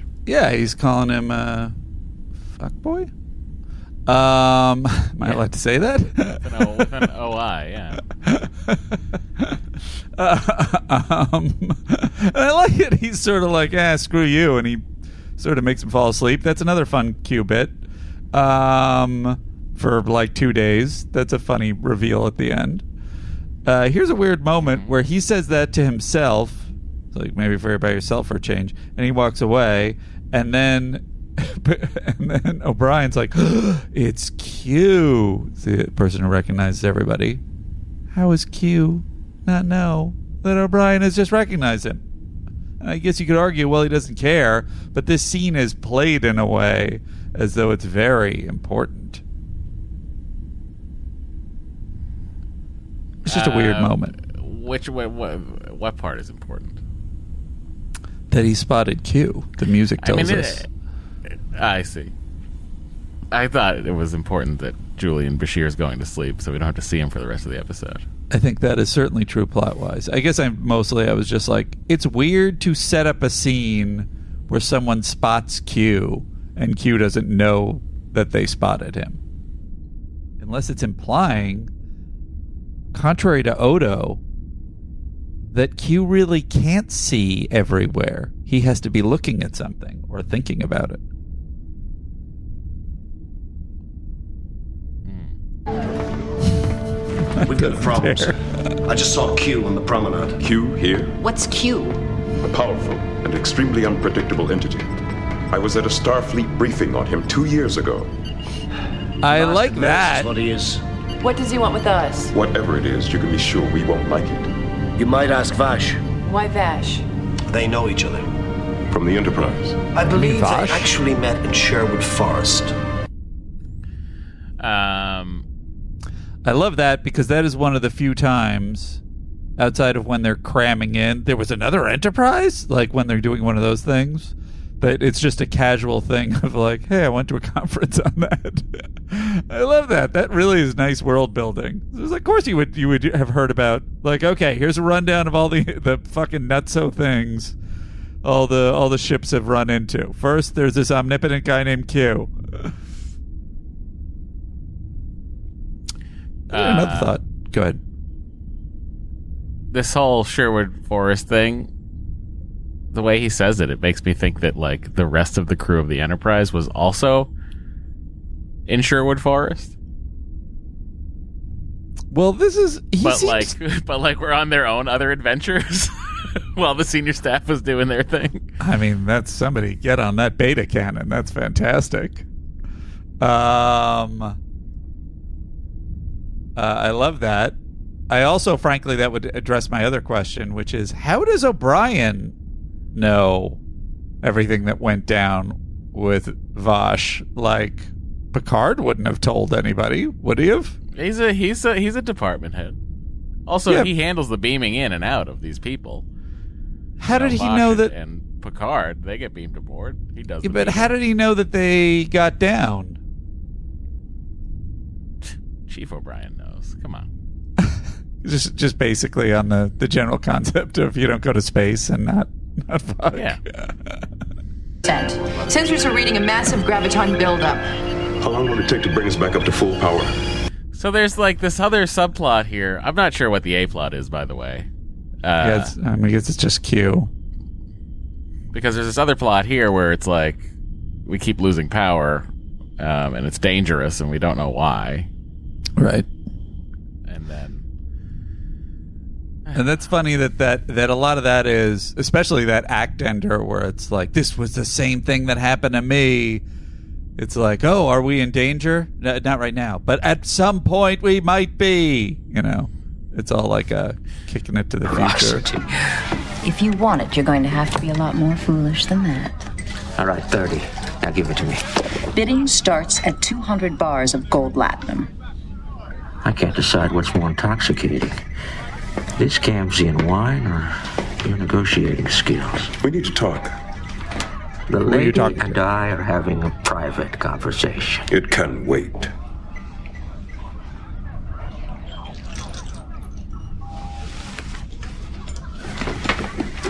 Tell me, Commander, where is that doctor of yours? He was supposed to meet me here a half an hour ago. Tell me about Q. I'll tell you anything you want to know, Commander. Just answer one question. Is Starfleet penalizing you, or did you actually request such a dismal command? That's an act Uh, ender, huh? yeah, I also like that he uh, still has the captain's pips and then changes into the DS9 uniform. What rank does he give himself? His captain. captain's. He's always captain. So he outranks. Uh, I want you off this station. Don't be hasty, my happy-go-lucky friend. This dreary little gulag could use a little color, some excitement, and who better to provide that than moi? Although I must admit, I, I like your new tailor. I'm not impressed by your parlor tricks. These power outages are going to stop right now. Why tell me? Oh, oh yes, of course. Go ahead. Blame Q if it makes you feel any better. I suppose it's my fate to be the galaxy's whipping boy. Oh, heavy is the burden of being me. If you're looking for sympathy, you've come to the wrong place. Actually, what I was hoping for was a little witty repartee, but I can see I'm not going to get any of that either. At least your beloved Jean Luc knew how to turn a phrase. Take a hint, Q. No one wants you around. Really, Vash, this playing hard to get is growing tedious. Let's not forget that I'm the Q and you the lowly human. I'll decide when this partnership is over. Understand? Why don't you and I continue this discussion in private? Excellent idea. You're right. This is an excellent idea. Sisko to ops. All gone. I like that bit. Bring them back. and I love this next bit. Now! Or what? You'll thrash me? Shall we settle this mano a mano? Marquess of Queensberry rules? What? This is fantastic. This is a fantastic the Q manly bit. art of self-defense. Come on! Isn't this all wonderfully barbaric? Go on, take a poke at me. I know that's what you really want to do. Come on! I'll wager five bars of latinum on Sisko. You're on. Fight back! This is supposed to be brutal.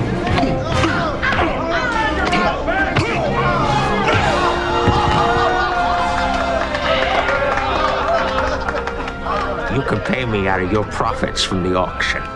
So that is, first of all, very good job, Star Trek.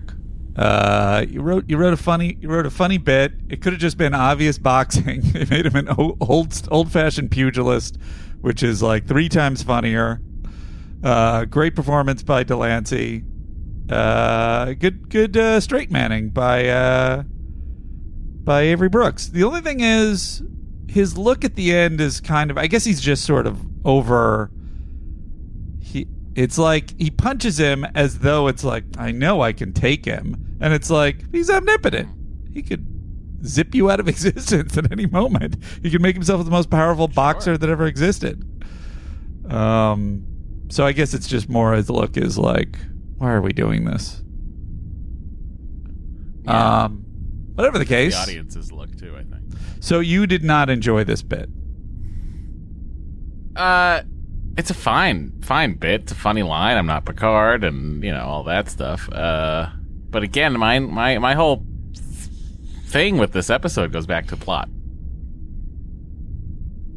I mean, I I, uh, I certainly it's it's it'd be hard to dispute that. Uh, I guess I'm just saying. As I was waiting for the plot to show up, I was enjoying more of the scene to scene bits than I thought I would. I feel like Quark is really hitting on all cylinders, um, in a way that I don't know that I've seen him do consistently yet. And uh, and I think they're really using Q well, other than not giving him a clear want. I mean, his wants are always a little vague, and I think that's why it's part of the weird thing is watching this episode. Usually in a Q episode, it's like, but what is he up to? And then they all debate it, and then Picard says something like, you know, it doesn't seem like he's the type that would lie about this. You know, they're all guessing.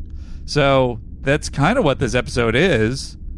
It's just at the end when it's revealed, it's kind of like, uh, it's kind of like that encounter Farpoint thing. But what is it? What does that have to do with Q, or what was he trying to accomplish? Or so, I mean, I concur. By some kind of focused graviton pulse. Every time we've had a power drain, it's been followed by an increase in the graviton field. If this continues, we could wind up with a breach in one of our reactor cores. We'd lose half the station. Maybe it's time we open negotiations with Q. I'm not convinced Q is behind this. Playing with the lights and punching holes in the hull doesn't strike me as his style. Then what is he here for? I don't know. You wanted to see me? Make it quick. I have important business. Yes, I know. You're auctioning off some artifacts from the Gamma Quadrant. You were eavesdropping on my conversation with Vash. Hmm. What were you this time? The table? One of the chairs? The wine bottle. When are you going to realize that you have no secrets from me? I have nothing to hide. I'm selling quality merchandise to select clientele. And what makes them so select? They're all ridiculously wealthy. And not too bright. I'll never understand this obsession with accumulating material. What? I want to hear the rest of the scene. But what is Odo's issue here? First of all, it's super creepy that he just Big Brothers anytime he wants to.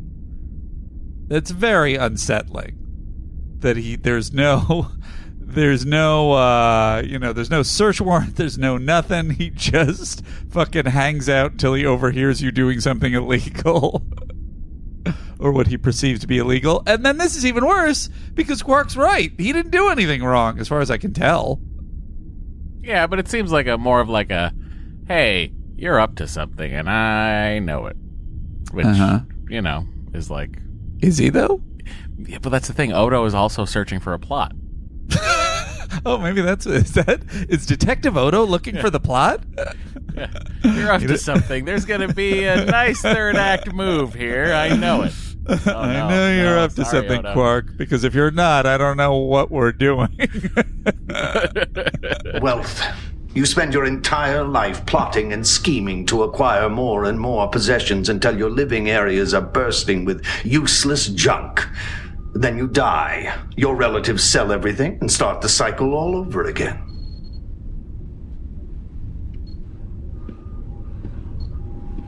Isn't there anything you desire? I have my work. What more do I need?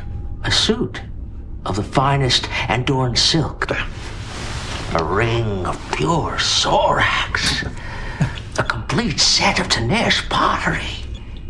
Dinesh pottery. How Or I don't about a latinum plated bucket to sleep in?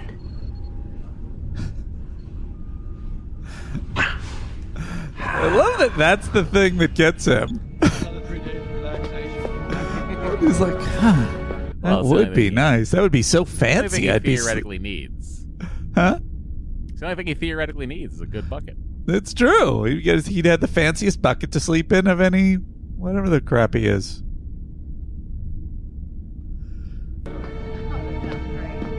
Well, I'm glad to see you've packed. I hope you said goodbye to all your newfound friends. I don't have time for this. You've led a charmed life these past two I have to find years somebody under to carry my bag. protection. I can take care of myself. Your bag will be hard to carry when you're an old lady. Watch this. when you're on your own.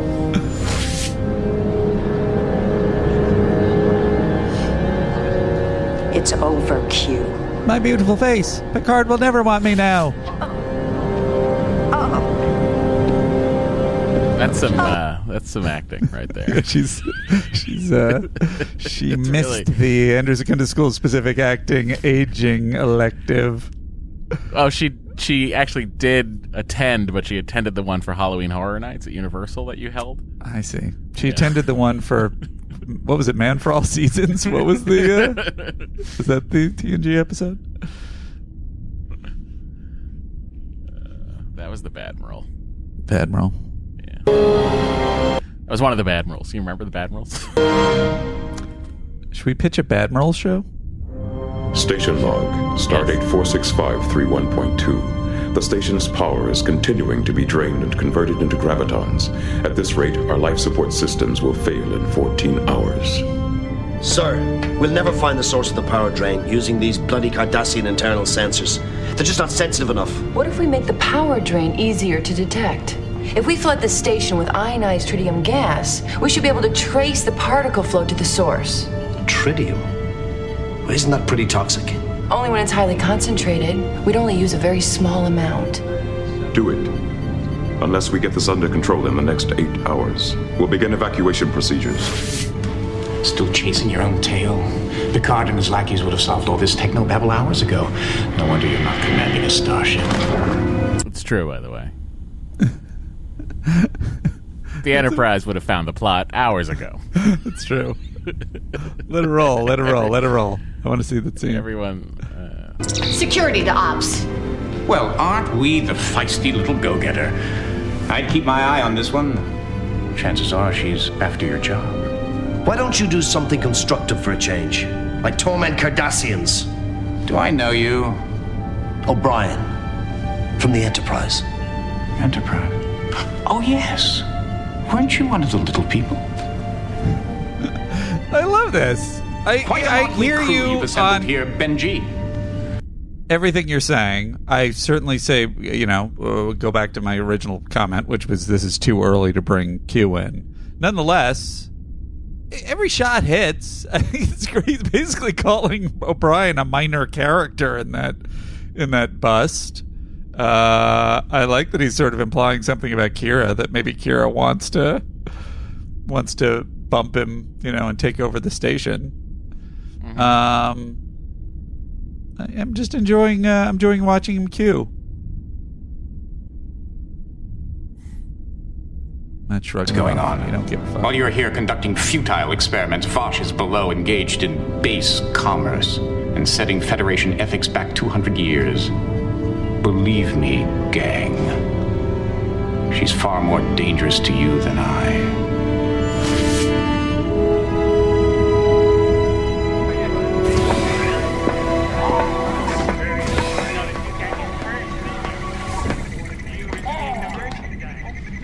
Kolos, my friend.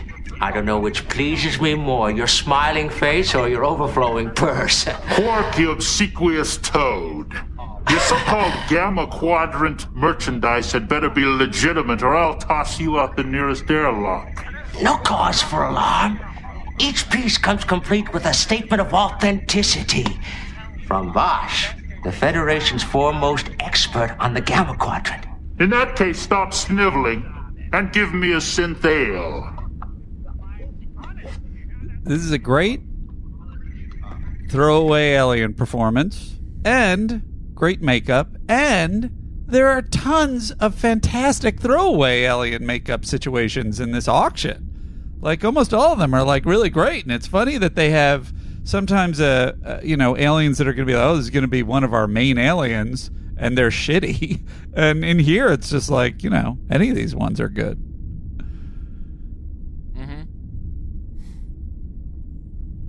It's interesting because like you're reacting to this episode a lot like I have reacted to other episodes. Uh but I just I'm not like I don't know. I'm not as charmed by it as I used to be. I guess. I wonder if there is the flip side sort of element of you're evaluating it in retrospect and saying it never paid off, which is usually the way that I, I that's that's that's my I don't know if you say hang up or fixation or just the way I go about watching television, but it's like I'm like, all right, you're promising something good's gonna happen. Let you know, I will give you some slack, but if it doesn't if the good doesn't happen, I'm gonna be pissed off. And in this case, that certainly was promised. You're 100% right. But I was enjoying the play by play, so I was like, all right. At like, but when it got to the end, I, it almost I almost forgot that they had promised for something to happen. I I agree with you that it like leaves me with a hollow feeling at the end of like, oh, I guess you know, we didn't really culminate in something substantial. What were you going to say? You opened your little No. mouth. You went like Oh, this. Little. You're so mean. Your tiny little mouth. Get out of here. Maybe So you want- I'm just trying to live. I'm just Maybe your to tiny little that- mouth, your tiny little human mouth has No, something no. to say. No. Uh, there's just no plot. That's all. I was just saying there's no plot, Andy. Of antiquities. I think I'm getting close to a good Q impression. How honest? As honest as you and I. Well, then we better keep a close eye on them. My dear, I've been thinking, what would you say to a permanent partnership? What with your knowledge of the Gamma Quadrant and my business connections, we could make a fortune. Sorry, Quark, but I've slept in my last tent. I'm looking forward to a nice, quiet life back on Earth. You won't last a month. You're like me. You live for excitement, adventure, and profit. Not anymore. Would you care to make a wager? Now I want to remove my one interesting characteristic. Uh, then you know more stuff starts happening with the graviton, and the ship starts getting pulled. I mean, the ship, the station starts getting pulled towards the uh, wormhole, which is kind of exciting in and of itself. Press latinum. Make it 10. 15? 16? Who'll say 17 and be the first to own a piece of the Gamma Quadrant? This is another thing. Tritium levels throughout the. I'm fairly certain they have a moment. First of all, I love those aliens that just have the glittery bags on their heads. The blue bag. It's just like I don't know. Just throw a here. This is this is some bags that we had in props. Just throw them on our heads. I love that. That's one of the a couple of the aliens. But also to your to your ongoing point, I think that there's a shot with some ominous music of them walking by. Like, ooh, how are they gonna play into this? And it's like, nope, just a couple people auctioning. Yeah, not at all. They're not going to play at all. Station to reach one part per million. Initiating sensor sweep.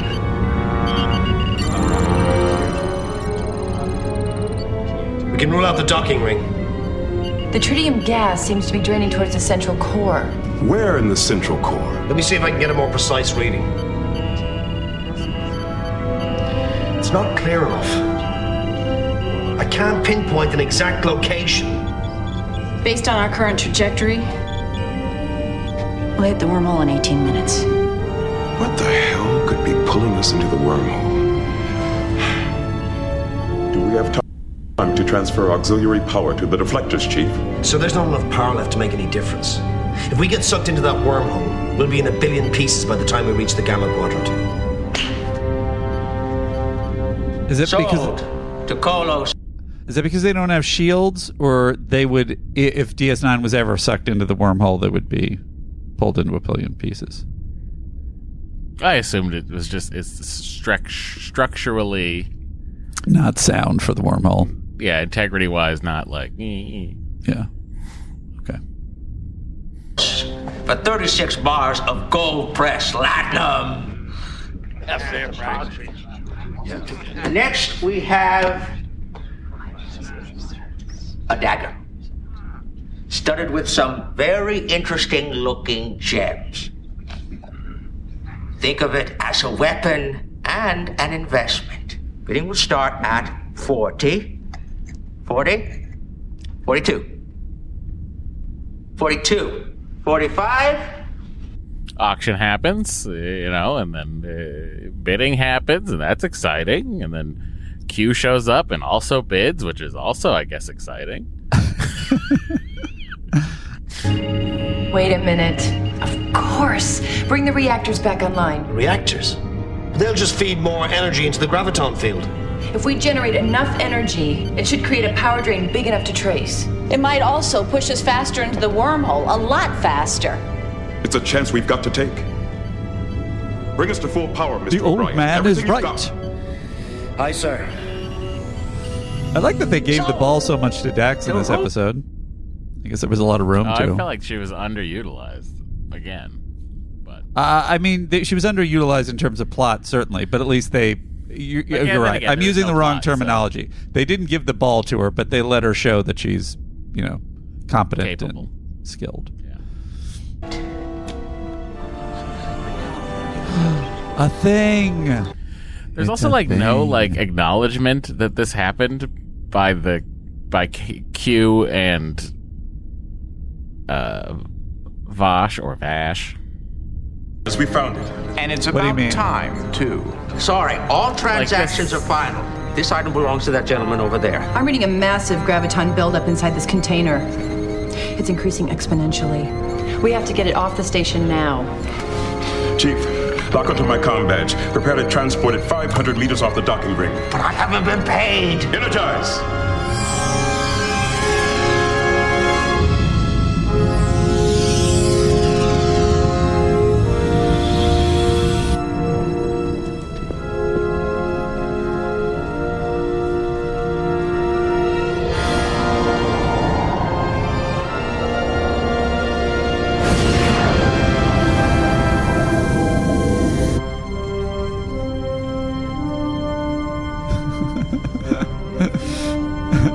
Kira and Avery Brooks exchange a exchange a look like, oh, I guess it was uh, it was it was that plot on the spinning wheel of Star Trek. I mean, it's just like that happens, and then there's no like Thing that nothing. turns into a There's sentient creature. Yeah. Stardate 46532.3. With the embryonic life form off the station, graviton levels have returned to normal. We've used the control thrusters to return the station to its original position.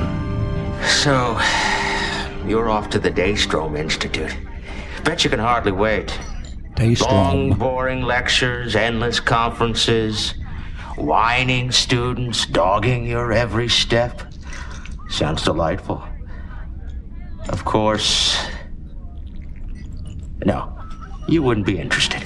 In what? I hear they've uncovered the ruins of a Roque provincial capital on Tataris 5. If you could obtain some Rocaine artifacts. Forget it, Quark. I'm going back to Earth. Have it your way. An abysmal place. Tataris 5? Earth. Oh, don't get me wrong. A thousand years ago, it had character. Crusades, Spanish Inquisition, Watergate. Now it's just mind numbingly dull. Well, then, by all means, don't come with me. I think you'd be much happier poking about the ruins of Tataris 5. I don't need your advice. You really think I. You know, I still feel that I owe you a million bars of gold press latinum. Keep it. Just give me back my life. You'll regret it if I do. I'm willing to take my chances. All right, if you insist. But it's not going to be the same without you. When I look at a gas nebula, all I see is a cloud of dust. Seeing the universe through your eyes, I was able to experience wonder. I'm going to miss that. Well, I guess in some ways I'm going to miss you too. Maybe I could drop in sometime. Oh, God, I hope not. Hey, Quark. What's the quickest way to Tataris 5?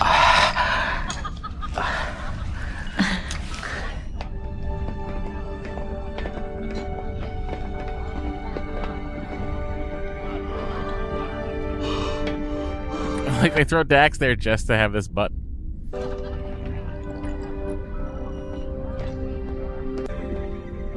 What? Did I miss something?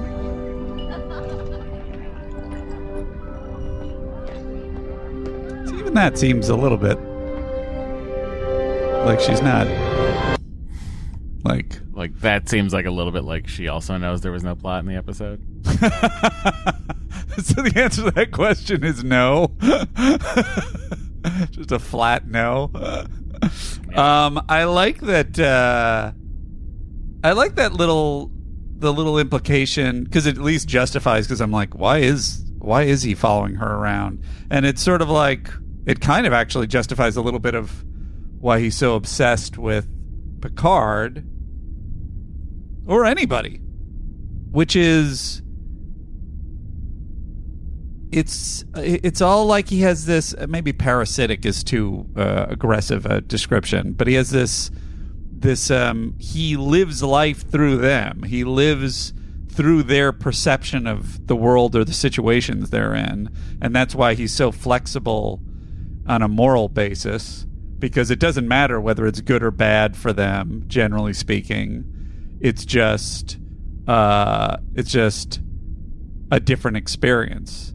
By the way, when he makes her um, into the old diseased version of her, that felt like that was Q being more Farpoint, a little bit scary Q, in a way that I don't think we've seen since then. I feel like he's always been kind of whimsical since then. Um, so I don't know. I even like that it sort of implies something that hasn't really been clarified about Q but uh, there is no there's no disputing your your overall point, which is what wh- when you're writing this episode, you're breaking the episode. At what point are you like, but what what what is this about? What's happening? Well, I understand that these things happen. Well, I mean, I think, I think their goal with the episode was to sort of like have a lot of the audience feel like you did watching the episode, which was like, oh, good to see Q and doing Q things. But I think if you have Q in an ep, uh, maybe I'm wrong about this, because there are good Q episodes and bad Q episodes. But don't even in the bad ones, don't they sort of figure out the um, sort of subtextual, you know, motivation for Q in that episode? Generally, sure. And that's, I think, the primary thing that's sort of missing here. And then, as you also point out, it's like, well, the other mystery is the gem that she brings back that turns into an organism. It's not implied. Does it? Do they even ever explain why that was an organism or what the deal was? Because I thought there was going to be something with one of the artifacts and where she got it from, and that she got it in an Ill- illegal fashion. They never hold her accountable for any of that, and so that's not an issue. That's why I think Yeah, nothing interesting about the spacefaring embryonic creature that just came out. You know what I mean? It's like, well, what is this about, everybody? So if I'm going to headcanon this, I think that Q has a fixation on uh, on uh, creatures that, that humans build on or steal or move around, and then he's kind of feels obligated to save them. Maybe for the same reason. Maybe he experiences something. He always Humans falls short. Farpoint. How dare you? Oh, oh, was it an ancient race? Mm-hmm. Um, well, whatever, whoever the creatures are. And maybe that's the thing with Q is like maybe the reason he's morally flexible, but he always ends up saving people is he wants to experience their emotions in different situations, but he doesn't want to kill them because then the fun is over. And uh, and maybe he's a little less sadistic than other Qs in terms of experiencing their emotions through them. Um. Anyway, Uh, okay. Well, that was that was Q-less, which uh, literally took me until to yesterday to figure out. Oh, that's they're doing clueless, Q-less. It's funny that, but also why is the show like? I don't understand the title, how it goes along with the episode. But well, m- maybe it goes along with the episode because it's saying it's a, it's a, it's a cueless episode in the sense that there's no reason for Q to be there. there's no, there's no plot. There's no Q- real Q plot in this episode. This is a Q-less episode. Oh, then there you go. Strange new world. Wrong episode. Oh no, wrong one. Cosmo. You Will it be strange new world? Because Cosmos, all the Cosmos are playing. The MVC. Will it be Sisko or Major Kira? It could even be a Ferengi. So let's hear what Matt and Andy think. It's probably O'Brien. I mean, it's Dax, right? There's no contest. Yeah, I think Dax is the only one. I have to rename this because it's just called MVC with no indication of what show it's for. Did we get a new one from this episode, or am I crazy? It's from yesterday. Um, maybe it was a different jingle. Uh, whatever the case, uh, yeah, I like that it was Dax, Yeah, she. and I like that it's sort of subtle. That it's just like she's just quietly going, "How about this as a solution?" And she keeps coming up with the solution. She like comes up with the solution constantly. Usually, in in, in certainly in TNG, it's everybody batting it around and then they slowly build it. But in this one, it's like she has every answer. Um, which she should I'd because to she has many we end generations of people in her. And Andy's still talking about Dax being the MVC in an episode that had no plot. You know what? You're, you're going on and on about it. If it wasn't for Dax, this plotless episode would not have been solved. Also, but like, if it wasn't for Dax, what would have happened? The creature would have turned into a big creature and confused everyone inside the auction room. I assume the graviton, whatever it was, would have caused a lot of damage. They kept talking about it. Yeah, but like it doesn't even blow up. It just turns into a creature. Well, I assume that would have caused damage. They certainly are acting like it would have been cr- critical for them to solve it. So, um, How many Andys do you give this, Andy? yeah, good question. I enjoyed it, so I'm not going to give it less than five. But I can't dispute anything that Matt says. Uh, but I really enjoyed the interactions. Um, you know, I wonder if do you think that that that uh, Patrick Stewart kind of nep- nepotized Hetrick getting this episode, and so they were like, "All right, we'll just cram her in there." I mean, she's skilled, but I, I don't know. weren't they going out? Um, Yeah, but I don't know what the heck happened for them to do it at DS9. Uh, that they wanted to they, they wanted to do a Vash episode on DS9, and then they added Q later.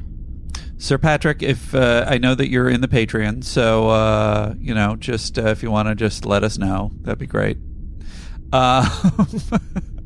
Uh, I give it a five point. No, you know what? I'm going to give it a six. I enjoyed the episode.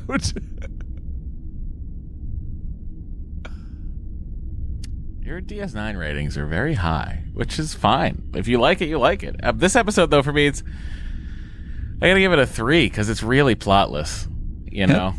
And I enjoyed the interactions, a lot of the interactions that Andy enjoyed, but I just found the story to be underwhelming and uh, didn't hold my attention. I uh, I agree with you. My ratings are high. I'm enjoying it. I don't know what's going on. It I might be like- my like- expectations were so low because I had such a an initial bad reaction to it. Hmm.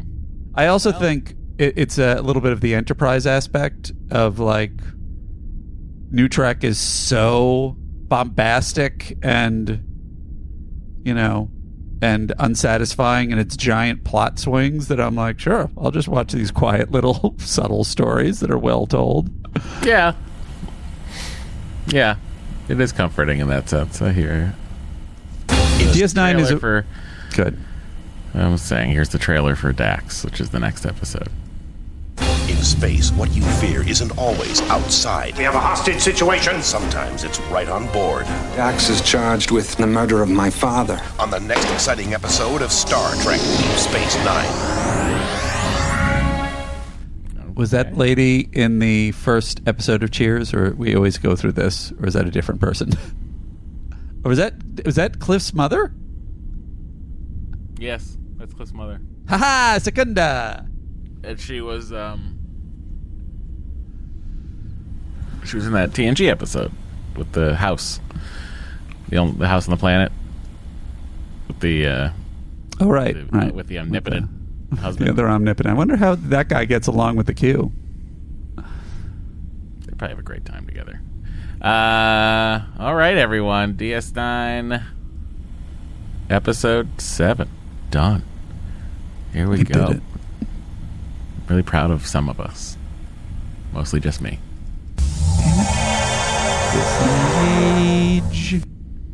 Finger snap.